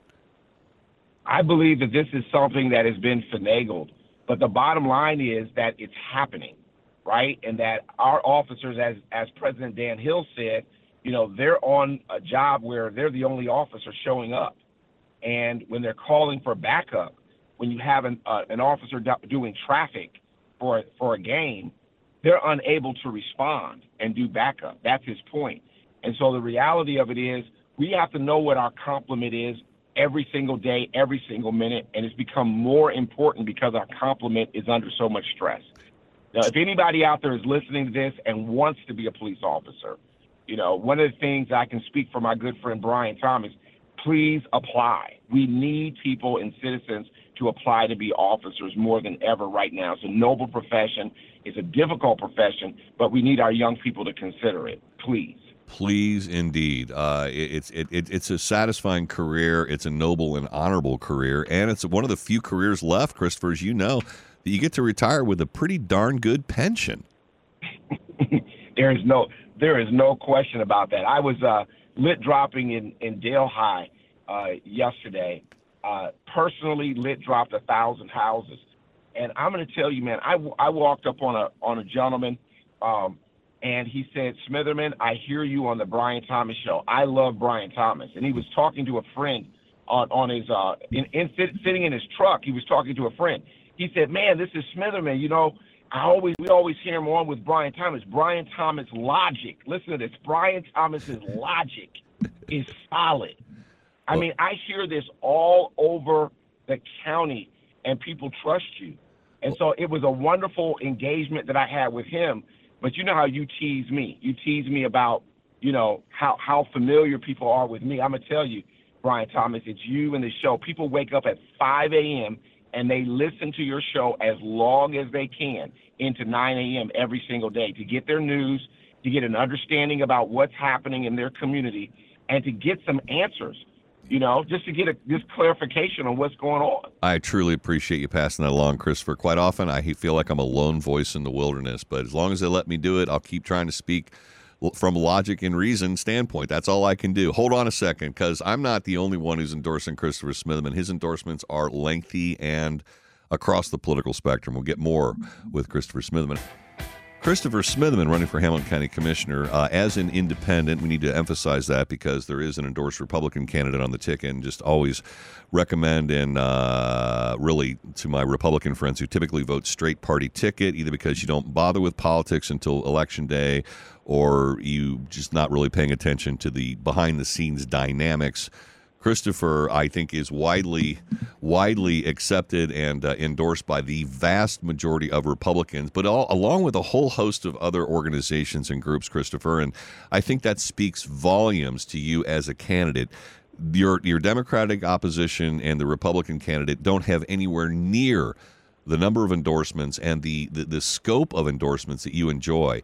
And one of the ones I wanted to focus, you've got the Firefighters Union, the Fraternal Order of Peace, St. Uh. Bernard Fire Department, Independent Electrical Contractors, Area Board of Realtor, Realtors. But what I wanted to ask you about, the Baptist Ministers Conference.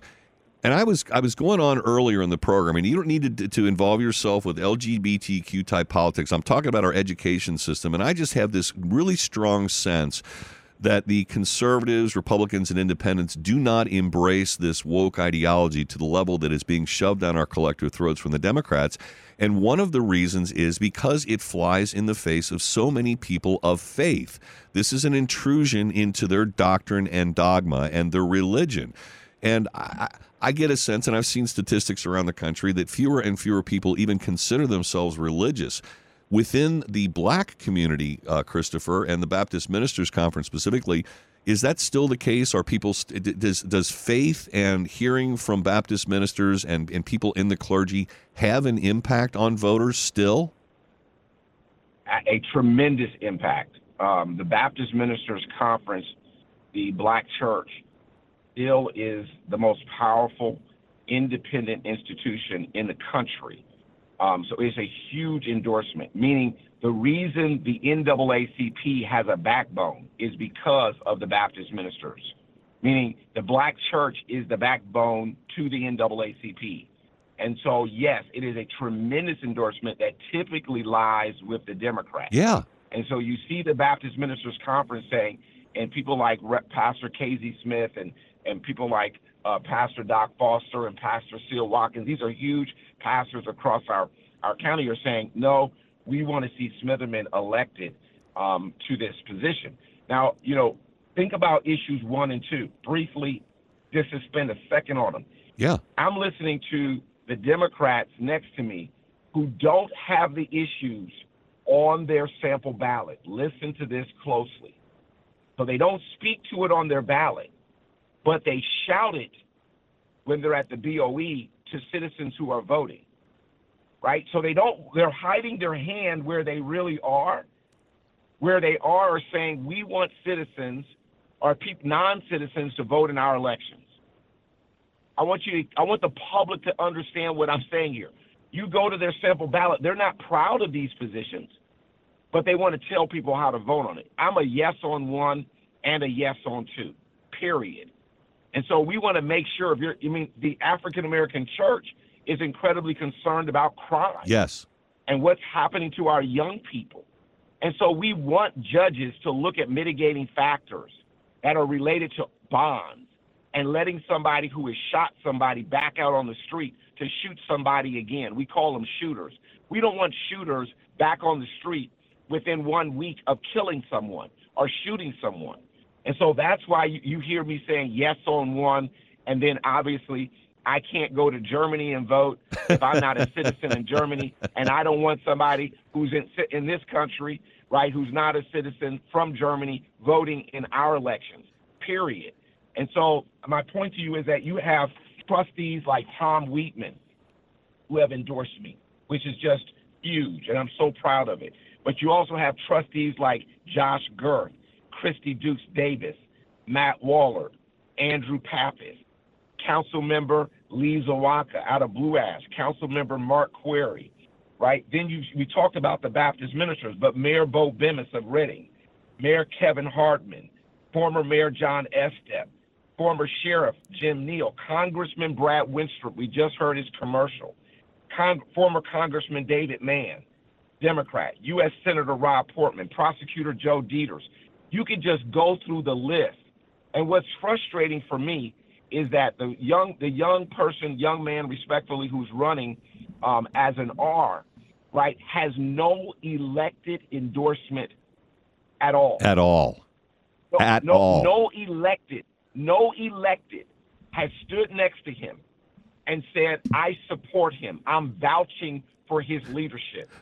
he has never held a public office in his life. He collected 50 signatures, placed his name on the ballot.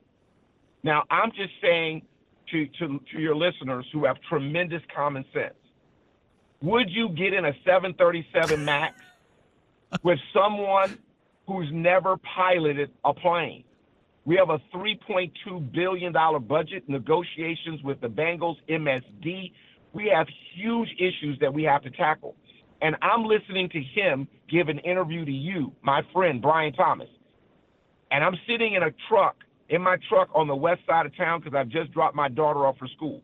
And I heard him say on your show he did not support the Western Hills Viaduct. He has repeated that the times that I've spoken, heard him speak, that he thinks the Western Hills Viaduct should be a bike trail. I am not exaggerating. I know. But it shows you, it shows you his lack of competency. And we don't want to replace someone who doesn't understand a bridge loan when we're talking about uh, uh, uh, we're talking about bridge loans and they start talking about bridges with someone who doesn't even support the Western Hills Viaduct and believes it should be a bike trail. All right, pause one more moment. We'll get a couple more with uh, Christopher Smith. Got to take a break at 747 right now. 55 KRC, the talk station. Opportunity. KRC, the talk station. Coming up on 752, 55 KRCD Talk Station. Brian Thomas here with a few more minutes with Christopher Smitherman, independent, running for Hamilton County Commissioner, and uh, certainly worthy of your vote for a lot of reasons. And of course, the the vast majority of endorsements across party spectrum is really, I think, very telling. Christopher, you went through you went through so many in the last segment, and you probably didn't even didn't even mention half of the people that have endorsed you. That that is so true, and I'm just so honored um, to be out here running. I'm excited about winning on November the 8th. Um, I want to say there's some judges. I, I don't ever want to be selfish because we have to make sure our streets are safe. And, you know, Judge CV spoke yesterday um, at the Sycamore Township Deer Park Republican Club, did an excellent job making a case for why people should vote for him. Great man, great judge. But Judge Shanahan, you know, important judge to make sure that she wins. Uh, Stacey DeGraffenreid, juvenile court judge, solid judge. Um, thinking about Judge Winkler um, out there who's running hard, great, great judge. Yes. Um, Stephen Gooden for the for the clerk, cr- incredibly um, I- important to see a, a victory there. Um, I could continue. Ju- Judge Dinkelacker, we call him Dink, but Judge Dinkelacker, what a great human being, a great judge, great family man, great grandfather if people, independents who are listening to me right now, right, who have listened to me over many, many years, please vote for these judges. It's not about party, it's about the person. It's about keeping our community safe and having common sense. And so independents in these races are going to make the difference. And they're listening to your show every single morning. And I'm encouraging them, right, when they go down that ballot, that they're looking to elect judges that are not going to be allowing violent criminals back on our streets with guns. They're terrifying our communities. And I want to end by sharing with you a good friend of mine that I want to remind our community about, which is Commissioner Todd Portune. Commissioner Todd Portune was my friend. I remember we were at the Friendly Saints event. He walked up to me and he said, uh, Vice Mayor, am I a racist? I said, Commissioner Portune, you are not a racist. He said, Do I look like somebody who could assault somebody? With Lucky Land slots, you can get lucky just about anywhere. Dearly beloved, we are gathered here today to. Has anyone seen the bride and groom? Sorry, sorry, we're here. We were getting lucky in the limo and we lost track of time. No, Lucky Land Casino, with cash prizes that add up quicker than a guest registry. In that case, I pronounce you lucky. Play for free at LuckyLandSlots.com. Daily bonuses are waiting. No purchase necessary. Void where prohibited by law. 18 plus. Terms and conditions apply. See website for details.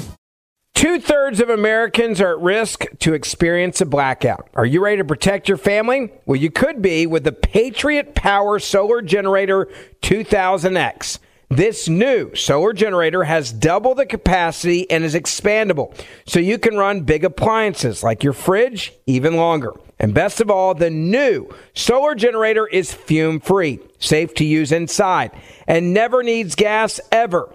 Over 150,000 Americans already trust Patriot Power Generators.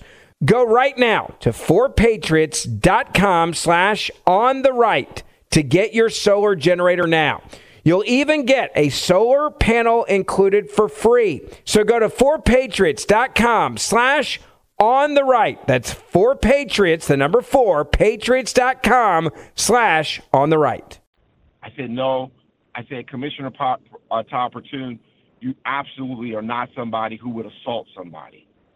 That is exactly what happened with Commissioner Dumas and how her chief of staff was treating Commissioner Todd Portune when she was elected. Yeah. And it haunted him because he had spent his career, right, fighting institutional racism, fighting for the little guy, lived in Green Township, was a huge union guy.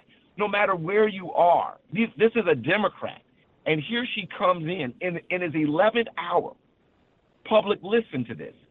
And all Commissioner Portune needed was an accommodation when he was in hospice, meaning he wanted the commissioners to accommodate his health status by bringing the meeting to him. And Commissioner Dumas refused to do it. Yeah. She talked about some type of conspiracy theory that was happening. Commissioner Portune came to the next meeting and really spoke very directly to her about her conduct. I'm just suggesting to you that being a human being is absolutely the first and front runner thing for all of us when you're running for public office. And clearly, that fell short. It was a very bad moment for the commission. And I want to remind Democratic voters out there, I want to remind union voters out there, blue dog Democrats out there who are re- who loved Todd Portune and supported him. Remember how he was treated in his 11th hour. And that goes directly to the whole concept of content of character. It's very revealing when she won't make an accommodation for a man who was fast approaching death, sadly. It's just really a it's a heartbreaker, it really is. I'm glad you brought that one back mm-hmm. up. And listeners, if you have any doubt, if you want to see all the endorsements that Christopher has, you want to help him out, it's smithermanforcommissioner.com. Check it out yourself, see for yourself. Christopher, I wish you the best of luck. You got my vote. You got my family's vote. I can guarantee you that. And the only person on the planet who's ever run for political office that has a yard sign in my yard. Oh, listen, brother, thank you so much. The last thing we need are poll workers. Anybody Yes. that wants to work a poll, hold up a yard sign on November the 8th at your polling location. Call us at 513 242 8683. We need an army on November the 8th at your poll holding our yard sign saying vote for Smitherman. Thank you, Brian. Best of luck to you. Much love and best of health to you and your family. Coming up, we're going to be talking SinProRoofing.com. What you want Crime right now is inflation. the border, and what you need midterm elections. every day. I want to know how we are and where we're going. 55 KRC, the talk station. It's 806 here at 55 KRC, the Talk Station. Hope you're having a happy Friday Eve. Bottom of the hour, iHeartMedia aviation expert Jay Ratliff returns. Always enjoy that. And anybody who's listened to the 55 KRC morning show uh, for any period of time knows that one of the most, if not the most horrific things anybody can do is harm the welfare of a child.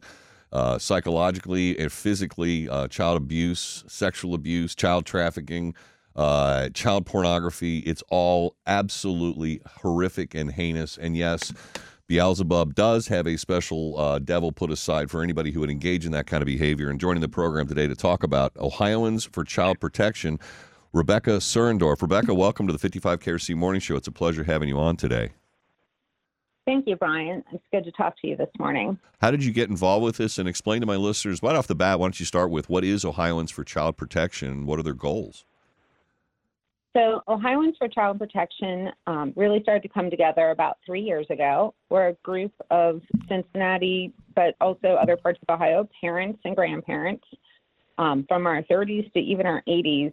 Um, and we're across the generations, and we have everything from Republicans to Democrats and independents in our group. And we got our start um, mostly off the local Jeff Drew case. I don't know if you're familiar, but Jeff Drew um, worked in southwestern Ohio for about 30 years, first as a music teacher in Hamilton County. Um, later, he joined the seminary and became a priest. And he was in um, Montgomery County and Butler County during his employment with the Archdiocese here. And all through those years, there was apparently red flag behaviors identified with Drew. Um, everything from, you know, touching boys' thighs, um, hugs from behind, um, inappropriate viewing material on out of state trips, giving minors alcohol. It appears he may have lost employment at one of the schools due to his interactions with minors. But more troubling, we found that there had actually been multiple Child Protective Services calls. Andrew had been investigated in Butler County three times by the prosecutor there, Mike Gmoser. Um, he had been investigated in 2013 and 2015 um, for three separate incidences, is our understanding. Um, so fast forward, and it's 2019, and I'm sitting in the pew of St. Ignatius for Sunday church with my children, and we find out our pastor is going on leave. Fast forward a few weeks later, um, we find out that he's actually being arrested for nine counts of child rape, Oh, dating my. back from his time as a teacher at St. Jude. And as as chance would have it, I was actually a student at St. Jude over Drew's years there as a teacher, and the victim in the case, um, he was a classmate of mine. Oh, So we had a moment of realization that you can have someone exhibit red flag behaviors in three Ohio counties over three decades with minors that fit the grooming behaviors of someone who's a pedophile, yet they can be a pastor at the largest Catholic elementary school in Ohio, which is kind of like a superintendent like position. They have a lot of authority, Yeah. particularly when it comes time to, you know, the employees, the teachers, the principal at a school. well, And I, I, I'm appalled that this could happen. I guess everybody in my listening audience right now is going, "How is it possible that he was able to gain uh, to, to to to be retained for this position or hired for this position, given his background?" And I'm going to levy any criticism against Mike Gmoser. I'm, I think he's a, a good guy, but oh, he is. I- Is there were, were there not specific criminal charges he could have brought against him, even if they were low level criminal charges? I mean, providing alcohol to a minor in and of itself is a crime. I mean, he could have been held That accountable for that. That was not what had been accused in Butler County at that moment. Ah. That was elsewhere on the timeline. And this is where we realized that so much of what the problem is is that we don't have laws on the books for grooming and we do not have laws on the books for statute of limitations reform. Basically, we do not realize that one in five boy, one in five girls and one in 13 boys are being sexually abused by the time they're 18 on average. So that's about 13 and a half percent of the population of children in our state, Frightening. which is staggering. And then uh, for the last 20 years, other states have been passing laws such as grooming bills and reforming something called statute of limitations. And it turns out this is such an important concept that so many Ohioans don't get. But what it means is that the court doors shut at a certain point after child sex abuse occurs. Now, Right now, criminally, those doors shut in your early 40s. But the average age for someone to disclose their sexual abuse is age 52 on average. oh my. And I'm incredibly thankful to the survivor, Paul, that came forward because when everything else was failing in our state, Paul bravely came forward. And actually, a second victim came forward too, but he was denied his day in court because of our dated statute of limitations here in Ohio. Yeah. And the reason I, I got the point, I am a lawyer, so one of the reasons you have statute Oh, of okay. limitations is because up it, it's it, it, it closes the idea of litigation prosecution because you know after a certain period of time and memories fade, people die, evidence disappears, and so it's quite often very difficult to build a case and establish criminal prosecution liability standards, you know, guilt beyond a reasonable doubt after such a long passage of time. But we're talking about crimes against children, children who do not have the capacity or understanding, first off, oftentimes, to even know that what has happened to them is wrong. And then they don't Right. know where to turn if they do know it's wrong. They're embarrassed about it. They've been threatened perhaps by the groomer or molester in many cases. They're worried about their family being harmed if they do say something. And once they reach the age of emancipation, you know, at that age of 18, maybe the statute of limitations starts running at that point because you're expected to then have the knowledge as an adult to know where to go and to seek the right authorities. They quite often don't. It's I- I'm sure that, as much of this is wanted to be suppressed. They don't want to bring it back up. They don't want to be exposed in public as to having been molested. We could probably go on for an hour about the different reasons why you wouldn't want to come forward. Yeah, and it turns out from research from Child USA that your 20s and early 30s has the lowest percentage of people coming forward. It's just not a moment in life where people are in a place generally that they are ready to take it to for prosecution. And so we found that across the country, they have been lifting the statute of limitations criminally, and they have also been doing what's called hidden predator legislation, and that's opening up a look back window, like what you find in Arkansas Louisiana. About half the states in our country, as of this point, have opened up look back windows for people who slip through the system criminally, that you could still at least have a chance to identify them in a courtroom as whether or not they're preying on children.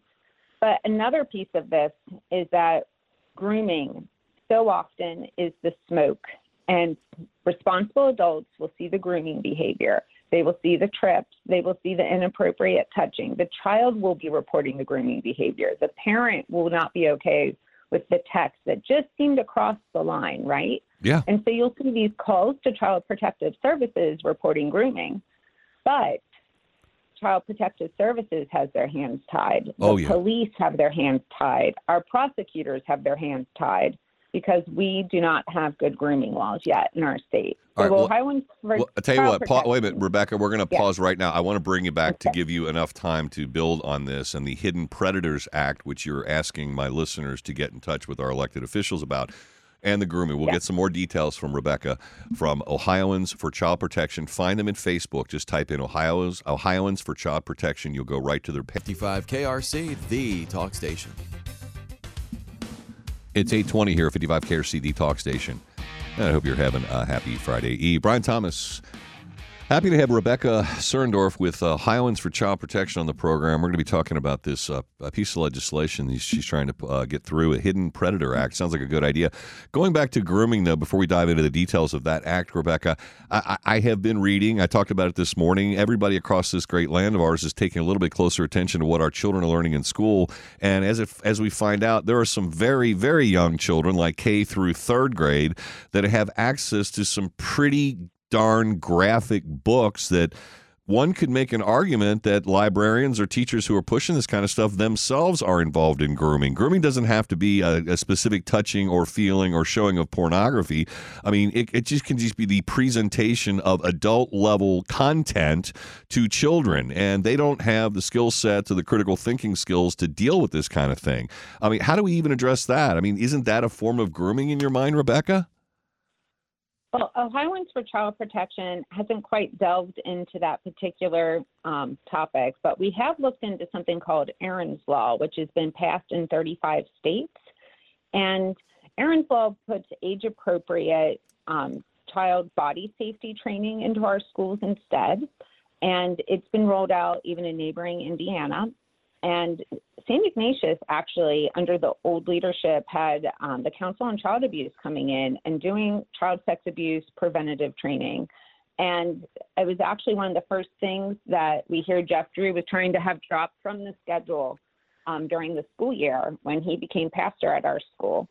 Uh, so we had a, a renewed appreciation about the role training has for both our children in the schools, but also for the adults in their lives, because what we found again and again is that adults were describing the behaviors as creepy and the children were describing the behaviors as creepy Yep. but it wasn't necessarily seen in the context of grooming and the prelude to a crime or sometimes the only evidence to responsible eyes that a crime was already occurring Fair enough. All right, let's pivot over to something that might help out here the Hidden Predator Act that Ohioans for Child Protection is uh, asking us to get behind. What does this specifically do, Rebecca?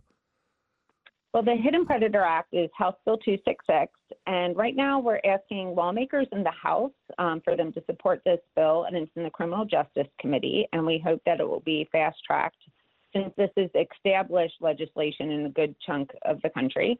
And then we've also been simultaneously calling leadership in the Senate and asking them to introduce and pass legislation similar to House Bill 266, uh, basically an identical Hidden Predator Act, because we are running out of time. Our legislative session is ending at the end of the year. And we took a look at the census data for Ohio, and there's about 600,000 children in our state that are under five. And we can see that there's rates of abuse of about 13.5%.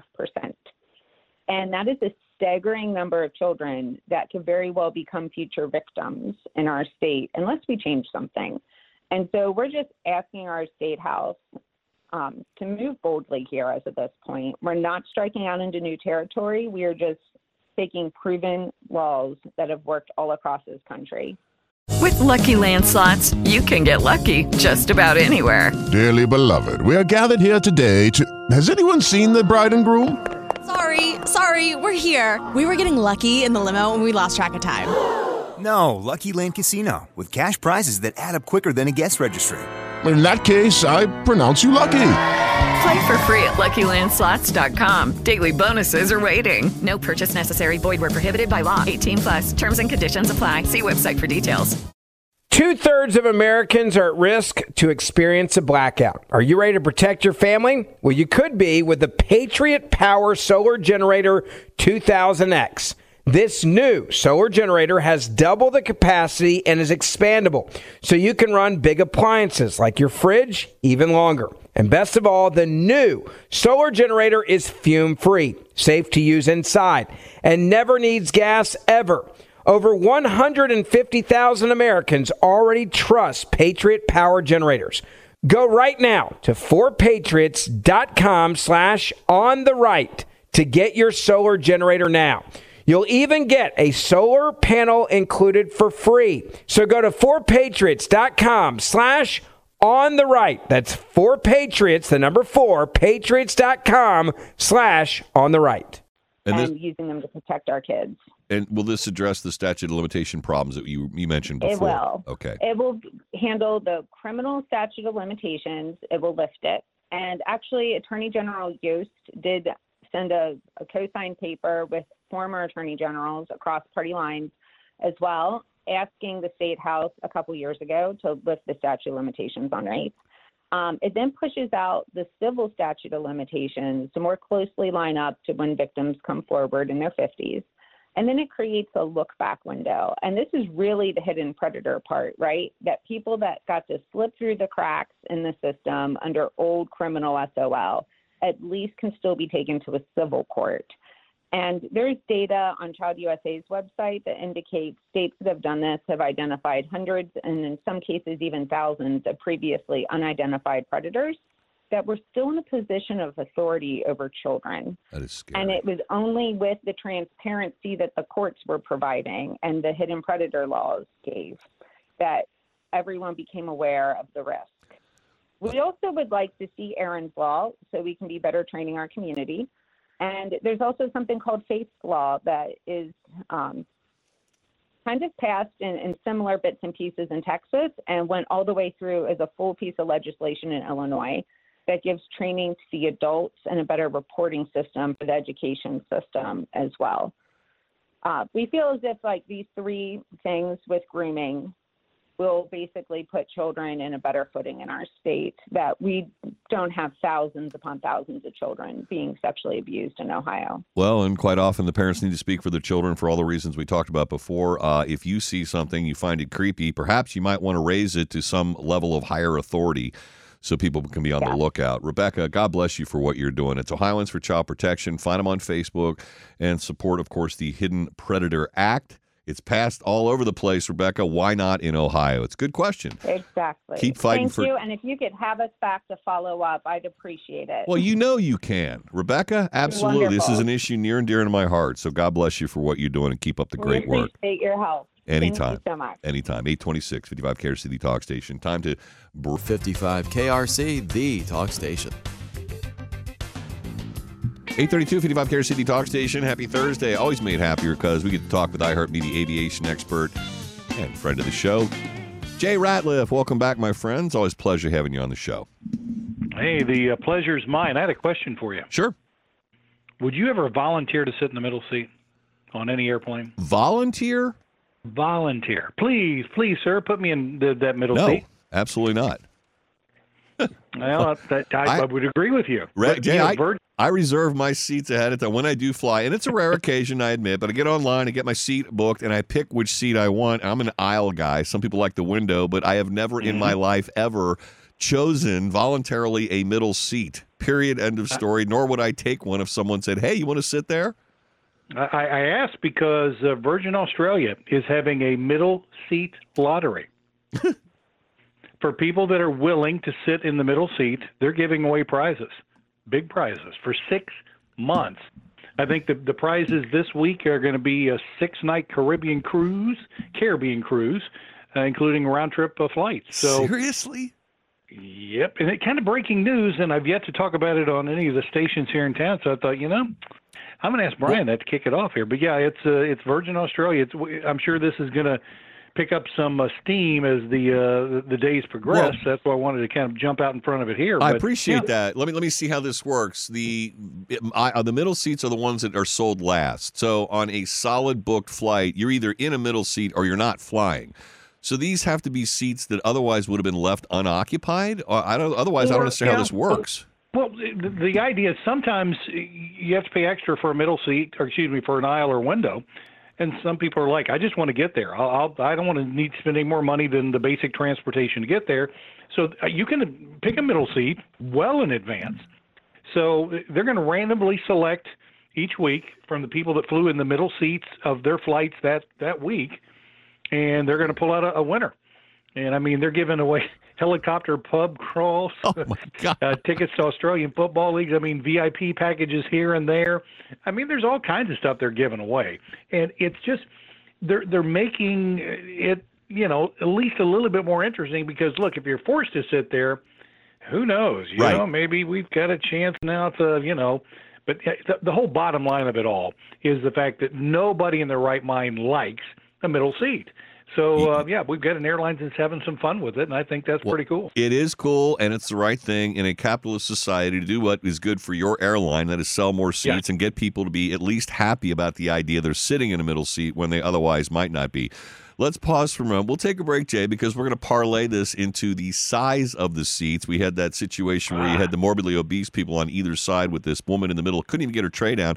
But I see that seat size is still yet an issue with the FAA dealing with it at this point. More with IRBD aviation expert Jay. The Talk Station. You ever been in a cockpit before? Ever been in a middle seat before? 840, 55 KRC Talk Station. Brian Thomas, iHeartMedia aviation expert Jay Ratliff. We're talking about uh, middle seats and the creative way of getting people to take middle seats, the lottery or the prizes that could be awarded. But on to seat size, we've talked about this one before. I see the FAA has a comment period till November 1st for us to comment about the appropriate seat size. And I suppose opinions are like sphincters in this regard. Um, I don't need as big a seat as maybe somebody else, but there's a limit on how small they can be, practically speaking. And of course, there's a limit in terms of making money on how big they can be. My friend Steve asked, why don't they just make the middle seats bigger? Well, therein lies the problem. You make that bigger, and of course, you're going to reduce the capacity of passengers you can get on a plane. Does the FAA really have anything to do with seat size? Isn't this like capitalism, market, like, hey, fly our airline because you're not going to be cramped in your seat kind of thing? Brian, you're absolutely right, and that's why when people are giddy when they email me saying, "Jay, this is great. Uh, the FAA is taking comments on uh, seat sizes." I said that's fine, but the FAA, the Federal Aviation Administration, is not in the business of comfort.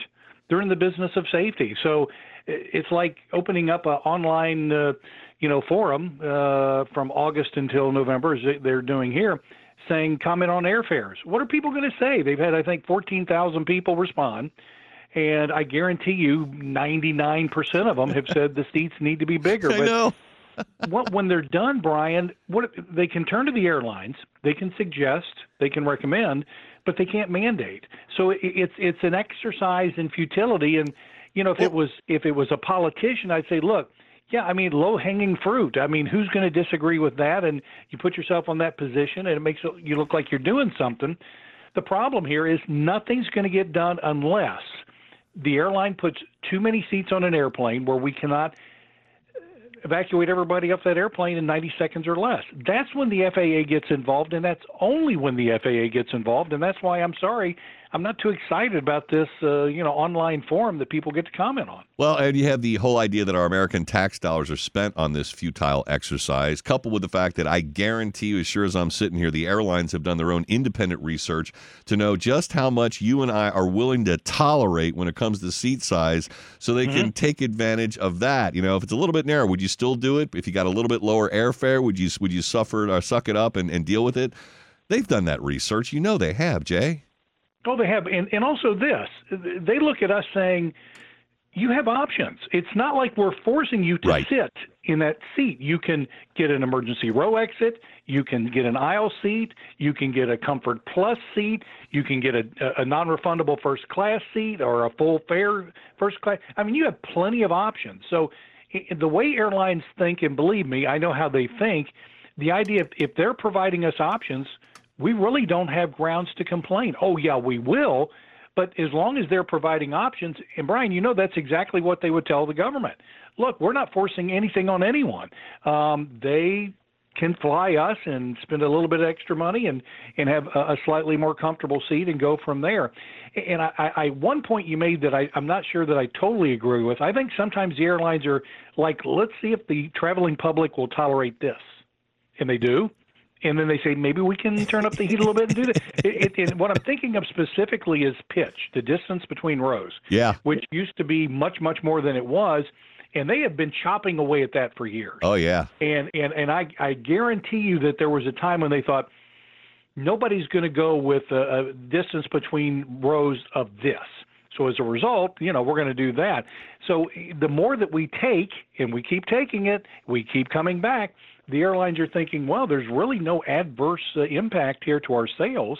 So let's go ahead and go this route. And it just it boggles your mind when you see what takes place. Yep. But that's exactly what airlines are doing. And unfortunately, here, uh, there's really no incentive for airlines to change the way that they treat us because we keep coming back. Well, we do, and it's not a monopoly in the sense you do have other choices with carriers, but practically speaking, some airlines do in fact have a monopoly uh, because if you want to get from point A to point B without five layovers, you know that you if you if you wanted to go with a better seat choice like width wise, well, that air carrier offers bigger seats and better amenities, but I'm going to have to fly to Poughkeepsie with a layover in L.A. in order to get to Dallas or something. You're not going to go through that exercise. You're going to go with the smaller seat and the most direct route in the shortest period of time. Oh, absolutely. And that's going to continue to be the case because a lot of people, as they're looking at these things, are saying, yeah, I mean, I would love to have options, but when there's only two airlines that go into a specific city, Jay, what am I supposed to do? What can I do? Right. And, and look, I, I totally understand that. And unfortunately, we're at a point in time right now where, other than Cincinnati, which is definitely the exception to the rule, uh, we, we have airports around the country that are seeing a continual reduction in service and flights and, and air carriers pulling out. The ones that are there, uh, smaller airplanes, fewer flights. I mean, it's one thing after another. So it, it's it's something that right now, unfortunately, for a lot of people, they wish they had more. And these smaller regional airports that are seeing a reduction in service, it's even worse there because you may only have one or two airlines. And of course, there's no real benefit there because you're talking about no competition means higher fares. And it's just absolutely brutal for these individuals. And you can't help but feel for them. Yeah, taking us back to the days when Delta was basically the only stop, the only thing you had at CVG, and we were the Mhm. highest, most expensive uh, airport in the country. Pause for a moment, Jay. Come back for one more segment because we can parlay parlay these conversations into the number of complaints that have been registered with the Department of Transportation. Oh, yeah. I guess people are a little upset. Talk Station. 851, 55 KRC Talk Station. Happy Thursday. Tech Friday with Dave Hatter tomorrow. In the meantime, I heard the aviation expert Jay Ratliff. All right, we got seat issues, we've got uh, other related issues, and we have a lot of people complaining. I see the Department of Transportation complaints have gone through the roof. It, as compared to pre-pandemic numbers, we didn't complain as much pre-pandemic. Have we gotten less tolerant, Jay, or is this actually a sizable increase in the number of legitimate complaints? We didn't know where to complain. And you and I have talked about this so many times before. You, most people have an airline complaint, they go to the airline and they wait, or they write a letter to the president of the airline, and of course they don't hear anything back. Uh, August of 2019, pre-pandemic, uh, we had 76 million people or whatever fly. We had 1,713 people complain to the Department of Transportation. Think of that number: over 70 million people flying but only 1,700 people complained. Now, obviously, we had a lot more complaints than that. Well, this August 2022, we found out yesterday, uh, the DOT received 7,243 complaints. So we're talking about 320% more than pre pandemic August. And uh, that has to do directly with more and more people being aware of the fact that they can increase the likelihood of a response by going to dot.gov, as we've talked about so many times before, to file your complaint. Then it becomes a matter of record. The DOT goes to the airline. They then are forced to respond within 30 days and copy in the Department of Transportation. And all my friends, when I do a national spot, and I, I mentioned DOT.gov repeatedly, I'm hearing from friends saying, Jay, shut up. We don't want that because it creates so much paperwork. And my response continues to be do a better job, and we won't have to. Well, paperwork and a response. I'm going back to your comment. The FAA can't do anything about seat size anyway until there's some major airline catastrophe and people die as a consequence of not being able to get out the plane within 90 seconds. But does Mm-hmm. the Department of Transportation can they do anything about the complaints? Well, I tell you what it does, and, and we've had so many more complaints than normal. That's what the DOT and the Federal Aviation Administration and even the administration itself measures airline service by. And that's what always just drove me up the wall when they said one month we have 1,700 complaints, the next month we have 1,600 complaints. The bottom line invariably was, hey, We're the airlines are doing a better. better job. Yeah. And it's like, what are you talking about? People don't even know that they can complain there. So the fact that more and more people are complaining is really getting the attention of the administration. Now, look, you- you know me, and I am not nowhere near a fan of the Biden administration in anything other than they are putting more pressure on the airlines to do a better job than most before, and I'm glad for that because the airlines need to be pressured. The bottom line, though, is it's not going to amount to anything because that the government can only recommend and suggest. They can't mandate how airlines treat us. That's a that's a that's in the arena of you know free choice from capitalism. If you if you want to choose to go with another carrier, then do it. If you don't, then you don't have to. So that's where it's at. So I love all the attention, all the discussion, all the focus. The bottom line is it's not going to amount to anything. All right. Well, at least you're saying it like it is, Jay. And that's what we always Mm-hmm. expect from you. And as always, we're going to end on hub delays. What's the story on uh, air traffic today? Uh, Seattle, Denver, Minneapolis are kind of the problem trio of the day with uh, some weather delays that pr- approach an hour. Other than that, coast to coast, it's going to be a good day to take to the skies. Good day to take to the skies. Just make sure you uh, get some Crisco and rub your thighs down with it so you can fit in that seat. Jay, God For bless sure. you, man. Always a fun time talking with you every week at Thursday. Uh, iHeartMedia aviation expert Jay Ratliff. Until next Thursday, my friend, best of luck and go make some money for the rest of us. On my way, sir. Thank you. I know you are. He always sends me a report of how much money. Hello, it is Ryan, and we could all use an extra bright spot in our day, couldn't we? Just to make up for things like sitting in traffic, doing the dishes, counting your steps, you know, all the mundane stuff. That is why I'm such a big fan of Chumba Casino. Chumba Casino has all your favorite social casino style games that you can play for free anytime, anywhere with daily bonuses. That should brighten your day a little. Actually, a lot. So sign up now at chumbacasino.com. That's chumbacasino.com. No purchase necessary. Group. Void were prohibited by law. See terms and conditions. 18 plus.